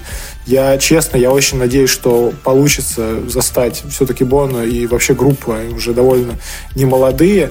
Я очень надеюсь, что удастся застать это вживую, потому что звучит это потрясающе. И я понимаю, почему ребята решили перезаписать свои старые песни, как бы наполнить их новыми смыслами, улучшить звучание. И, блин, это действительно звучит очень круто. Если вы никогда не слушали YouTube, обязательно ознакомьтесь. Многие говорят, что вышка группы это Джошуа Дри, и я, в принципе, как бы согласен отчасти с этим. Но мне нравятся и современные их альбомы. Ну и, конечно, есть такой, знаешь, забавный момент, когда Бону изменил музыкальную индустрию, когда он выпустил альбом на всех Apple устройствах одновременно, а, и, да, да. и никто не мог его удалить. Да, да, да. Я помню, что там iPod, по-моему, продавался, это был автограф Бона. Ну, это, но, но это было раньше, это было до... Никто не смог удалить. Это, но это было, когда, да, они анонсировали Apple Music, оно, по-моему, в 2014 году вышло, и сразу с запуском Apple Music эксклюзивно вам подарок альбом Бона. Спасибо, я не просил просил, ну спасибо. И, да, нельзя удалить. И тогда, кстати, очень многие музыкальной индустрии были в шоке, потому что это действительно как бы изменение правил игры. И я читал отзывы на альбом, пишут, что они довольно смешанные. Ну, точнее, не пишут, а критики оставили довольно смешанные отзывы, есть нейтральные отзывы, есть чуть-чуть хороших. Но вот как раз-таки про скандинавский инди-рок, общее звучание, наверное, это все-таки про что-то хорошее в этом альбоме. В общем, написали спасибо, что не, не нельзя удалить, спасибо, что не, на, не залили мне его насильно в Apple Music. Знаешь, что я вспомнил? Что что-то подобное Depeche еще сделали. Потому что были такие телефоны нокиевские, первые сенсорные, ага. 5320, как-то так. И тогда вышел альбом у Депишей, как-то он Universal, по-моему, назывался. Такой серая обложка, там круг и линии разноцветные. Да, да, да, да. Вот, и они, и он шел вместе с этим. А, э, Express Music это был телефон, сенсорный Express Music Nokia. И там тоже был предустановлен э, альбом Depeche Mode, его, по-моему, тоже нельзя было оттуда удалить. Вот, я помню. Просто одно дело, когда ты не можешь его удалить с, телефона, там, когда, который выходил там году в, ну, в нулевых в начале, а другое дело, когда вроде как, ну... Нет, год девятый был. Ну, все равно, тогда еще интерфейсы были не такие продвинутые, но когда ты там в тринадцатом году не можешь удалить альбом с телефона, Это да, и Apple приходится выпускать специальную прошивку, которая позволяет удалить альбом Бона, но это сильно. На самом деле Боно, блин, большой красавчик, это э, очень круто, крутой альбом, хоть и спорный. Я думаю, что если вы любите инди-рок, то вам понравится. Особенно если вы знакомы там, с какими-то скандинавскими группами подобного рода. Вам будет интересно послушать. Ну и в целом, э, некоторые песни, они действительно переделаны так, ну, они обретают новое звучание. В общем, у вас будет новый experience от прослушивания группы. Вы можете послушать старые песни, которые наполнены такими ритмами, барабанами, басами, и вы можете послушать новые ремиксы, даже не ремиксы, а просто перед, рем, рем, да, ремейки полностью песен. Э, в общем, это довольно интересно. Следующий человек, вот просто, который должен идти после Бона, угу. это Адам Сэндлер. Да. И здесь, и здесь у меня как бы две рекомендации в одной. В общем, почему я решил, в принципе, поговорить про Адама Сэндлера, потому что я наткнулся на видео, которое называется «Парадокс Адама Сэндлера». И в нем было рассказано творческий, творческий путь э, Адама от его там становления. Это не сказала Гринграсс? Нет, нет, нет, нет, этот, вот на это видео. Где там еще рассказывается о его дружбе с этим человеком, который играл морковку. Не-не-не, это просто про как бы общий его путь и то, что и про его участие в некоторых фильмах. Например, ага. он же сыграл в фильме Пола Томаса Андерсона, который делал... Да, да. где он там влюблен. Да, вот. Это был первый его такой шаг в большой кинематограф, как актера. Угу. Дальше у него умирает отец, тоже есть некоторое переосмысление жизни, и выходит комедийный пульт с кликом по жизни или клик да, с пультом да, по жизни. Да, да. И затем выходит еще один фильм, где он опять-таки себя проявляет как актер высшей величины. И, в общем, мне кажется, и там как раз-таки делается особенный акцент, что вот потеря отца для него была таким, ну, скажем так, моментом, когда ему стоило измениться. Хотя при этом э, ничего особо не изменилось с точки зрения его остальных фильмов. Но что хорошо у Адама Сэндлера? Во-первых, э, в принципе, он непотопляемый человек, потому что он э, в отличие от многих других комедийных актеров, например, вспомнить Джима Керри, он не проваливался. То есть он всегда как бы был в струе, если так можно сказать. То есть он практически все время участвовал в каких-то фильмах. То есть вот вы можете посмотреть его фильмографию, и там было мало пауз, он практически всегда снимается в каких-то, кин... ну, в каких-то mm-hmm. фильмах. Большой стенд, большой стенд. То есть ухода, да, не было. А, плюс он всегда тянет за собой как бы своих друзей. Вот это вот, по-моему, в минус его приводить, потому что они бездарны. Слушай, ну да, но при этом он не, понимаешь, он не акцентировался на критиков, то есть он как ну, бы... И они же его ненавидят. Да, и понимаешь... Я хотел вклиниться, ну ты да расскажешь, я да, расскажу. И, и самое забавное, понимаешь, что типа это самый, наверное, скуфидонский актер, которого можно да, только представить, да. и которого эти же самые скуфы ненавидят, потому да, что да, да. он играет иногда в абсолютно просто ужаснейших фильмах. Это от, омерзительно тупых. Да, но при этом все его комедии, ну вот там, ладно, я скажу вот про пульт, опять-таки повторюсь, и может быть там Одноклассники, если вы любите, в принципе, кино подобного формата. Это фильм, это с добрым, хорошим посылом. То есть они как бы, ну, учат не плохому, а тому, что там дружба, душевность, доброта. И ну, да. на самом деле я не про это не про пульт, не про тупого Томаса Андерсона. Я про, на самом деле, фильм «Неограненные драгоценности», который снял Джош Савди и Бенни Савди. А, фильм выходил на Нетфликсе. И я могу сказать так, если вы знали Адама Сэндлера как актера, э, как этот фильм-то называется, который самый ненавистный, ну, Где он делает что? Большой стенд? Ну, не знаю. В общем, ладно. Вспомните любой фильм, который вам не нравится с Адамом Сэндлером, посмотрите «Неограненные драгоценности», и вы поймете, что, блин, Адам Сэндлер реально неограненная драгоценность. Он, фильм крутой. Он абсолютно офигенный актер, который может подстраиваться под любые жанры. То есть вот тебе тупая комедия, он играет в тупых комедиях. Вот тебе фильм, где надо выложиться на все сто, причем фильм для меня, ну, абсолютно... Я его посмотрел на одном дыхании, я переживал за персонажа, хоть он там и полный мудак, и, в принципе, как такому персонажу можно сопереживать. Он там отыграл на все сто процентов, он там отличается от своего привычного образа, ну, знаешь, такого, типа, дебила, который... Ну, да. Он там отличается от этого образа, и знаешь, меня почему-то, вот я не знаю почему, но у меня вот вайбы GTA 4 почему-то возникли. Его таки подавали. Ну, блин, Адам Сэндлер, ну, просто про это уже, да, много говорено, в том-то и дело, что феномен, потому что у него есть прям несколько очень-очень крутых фильмов, один из которых вот Пола Томаса Андерсона – и он сильный актер, в этом-то никто не да. сомневается. Ну, просто он действительно в одно время начал зарабатывать деньги, просто собрал свою братву. Да, и вместе ну, рубили бабки. Да, и когда ему сказали, типа, критики, мы тебе никогда не дадим ни одну серьезную награду, потому что помимо хорошего кино ты снимаешь, ну, полный отстой. Он сказал, да идите в жопу, я зарабатываю деньги. Не хотите, не давайте. И со всеми поссорился. Слушай, но при этом он не терялся в плане ну, не знаю, в плане, знаешь, он не зажрался от бабок, то есть ему нужны были деньги, но при этом его деньги не испортили. Ну да, потому что неограненный алмаз, я, э, драгоценности, я тогда же смотрел в 2020 году. Ну вот я тоже. Мне очень понравился. Да. Ты мне, кстати, по-моему, посоветовал. Вот, да, он и снят очень классно в плане кадров, в плане там цветовой э, палитры. История прикольная, сам, сама роль сильная. Фильм крутой. Ну и потом после этого вышло «Прорваться в НБА», и это mm-hmm. вторая, ну такой второй фильм по крутости после неограненных драгоценностей. Это я говорю про ну, как бы Адама Сэндлера сегодняшних дней. Он тоже драматичный и, ну, в общем, сильный, и он там тоже играет нетипичного себя, но при этом, опять-таки, вот э, буквально недавно вышло, я не знаю, как по-русски, «Murder Mystery 2», это продолжение его фильма с Дженнифер Энистон, где они парочка детективов, которые раскрывают какие-то дебильные дела. В общем, это такой проходной Netflix муви, час двадцать, по-моему, он идет. Ну, в общем, даже по хронометражу понятно, что это как бы полная Г. И но здесь, знаешь, я накину, вот сейчас я как бы закончу каким-то интересным фактом, а потом накину рекомендацию.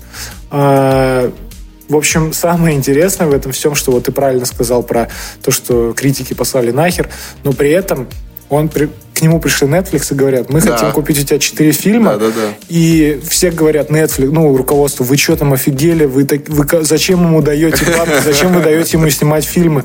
Они говорят, а нам наплевать, потому что фильмы Адама Сэндлера в Netflix больше собирают просмотров, чем все остальные фильмы. Да-да-да. Поэтому мы даем ему деньги, даем ему шансы. Вот вышел э, «Неограненные драгоценности», вышел «Murder Mystery».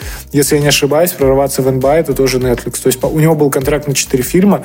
Я абсолютно не сомневаюсь, что после успеха э, «Неограненных» и то, что даже фильм был номинирован на какие-то серьезные премии, он не попал в «Оскар», к сожалению но он был номинирован на другие какие-то премии.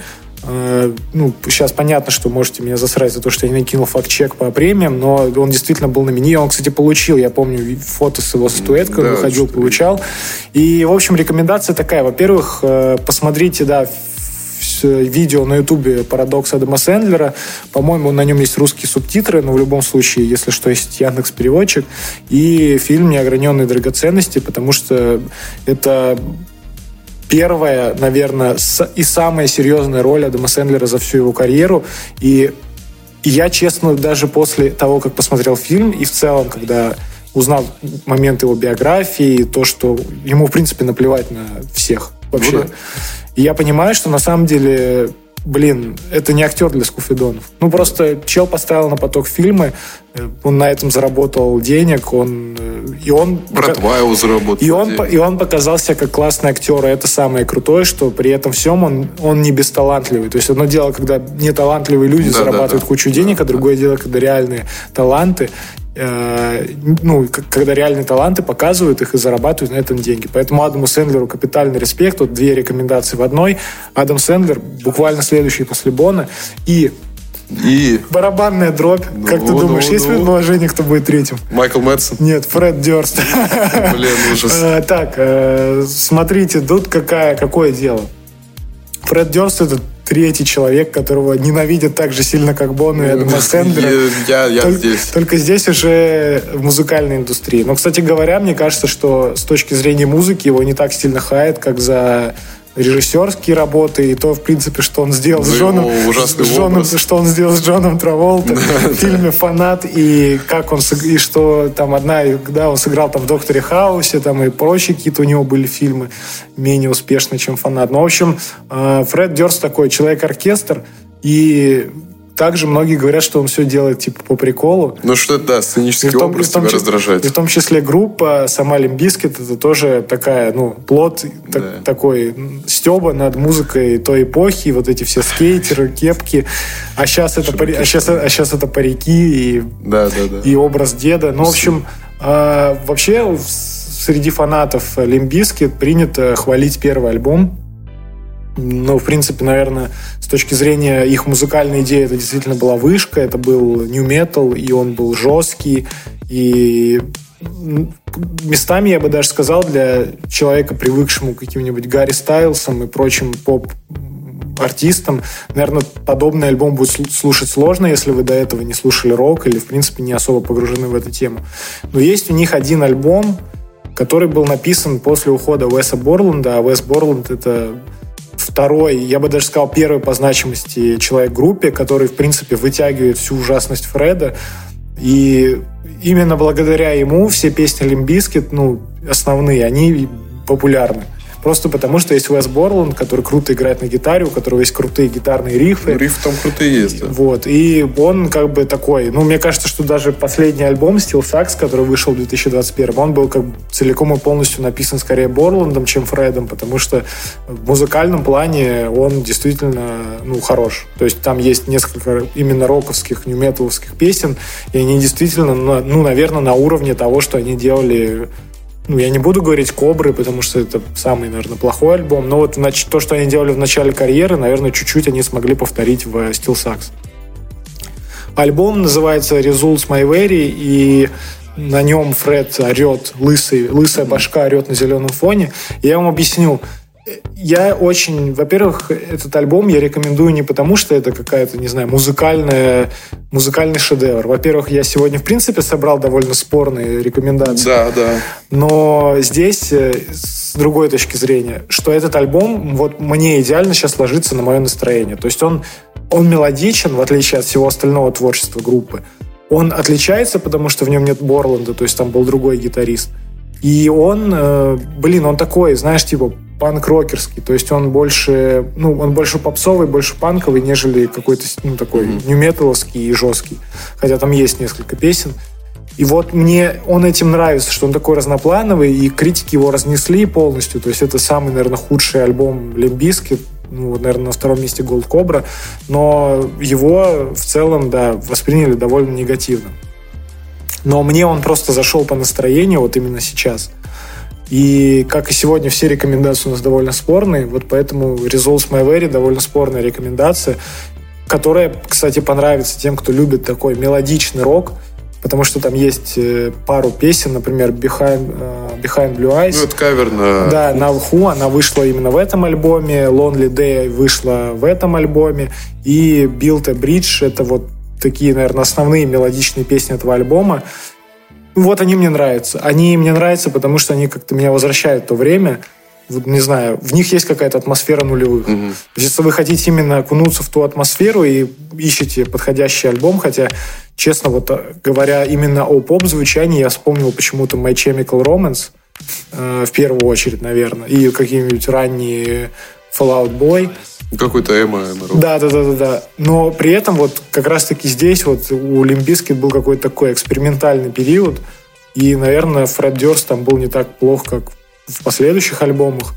И, наверное, фанаты группы засрут мою рекомендацию, но я вот ее рекомендую исключительно из предыдущих рекомендаций, что это просто как бы куча алмазов, куча говна, ну, может быть, для кого-то это наоборот, но, в общем, неважно. Я не знаю фанатов Лимбиски, ты единственный человек, который, да. которого я знаю. Как и, как и фанат группы YouTube, как и фанат Адама Сэндлера, ну, если это можно назвать Я Адама Сэндлера, мне тоже нравится. Ну, в общем, да, и поэтому как-то вот так это все ложится, не знаю, вот просто примите это как как факт и все. My way. Не, ну интересно, ты накидал такие три действительно неоднозначные персоны. Есть есть о чем поконфликтовать вот, да, я, собой. я просто хотел это все соединить в одну. Я изначально, конечно, хотел рассказать о чем-то другом. Но вот просто давай не будем там... Во-первых, э, надоело вот эти маски надевать. Вот, смотрите, какие мы эстеты. Не, не, смотрим... да какие вы Да, да, просто, в общем, рекомендации, основанные на эмоциях. И, конечно, есть момент в плане того, что я накидывал рекомендации в прошлый раз, и из-за того, что не было какого, каких-то фактов, и из-за того, что я это говорил именно со, только с точки зрения эмоций, mm-hmm. я наговорил чуши про аниме, и про фильмы, и я там, вот буквально мы там три рекомендации, одну даже мы с тобой прямо в прямом эфире вырезали, потому да. что я там напутал с датами. Сегодня я постарался это пофиксить максимально интересно, максимально спорно. И, в общем, я думаю, что нам нужно придерживаться таких каких-то рекомендаций, которые могут не всем зайти. Потому что Но в этом-то... Заходит нам. В этом-то наоборот круто, что вот да. вы, вы могли раньше слушать, потому что YouTube говно, у вас есть какое-то предвзятое мнение, и вы никогда не будете слушать эту группу. А здесь вот мы вам сказали, что ну вот есть альбом, он звучит так, послушайте, попробуйте. Вы послушайте, и потом скажете спасибо, что порекомендовал. Ну, в том и суть открытия, да. Ну вот, да, поэтому как-то так. В общем, такие у нас сегодня спорные рекомендации, но я думаю, что, блин, в одном, в одной строчке Дэвид Линч, Боно, Адам Сэндлер и Фред Дёрс это просто какая-то адовая комбинация. Аниме. Аниме. это адовая комбинация, с которой вам необходимо ознакомиться. И я напоминаю, что все, о чем мы говорим с точки зрения ну, вещей, видео, которые мы упоминаем, мы это все выложим в наш, наш телеграм-канал. Да. Да. А, в принципе, мы там делимся общими новостями по подкасту. Жизни подкаста, контенте, о котором да, говорим. Поэтому обязательно подписывайтесь. Выпуски. Да, подписывайтесь, слушайте нас, любим вас. До скорой встречи. Да. Как-то резко ты попрощался. В общем, да, спасибо, ребята, за то, что послушали этот двухчасовой, 2.35, ребята, мы просто уже. преодолели себя. А, подписывайтесь на все наши социальные сети, слушайте нас на всех платформах, где, вас, где вам удобно. Подкаст есть везде, вы можете даже в этом не сомневаться. Подписывайтесь на наш телеграм-канал. Если вы заказчик, обращайтесь к нам в агентство. Всегда будем рады вам. Да, и давайте, да, до следующей недели. До скорой-скорой встречи. Пока. Подкаст подготовлен командой креативного агентства 2W.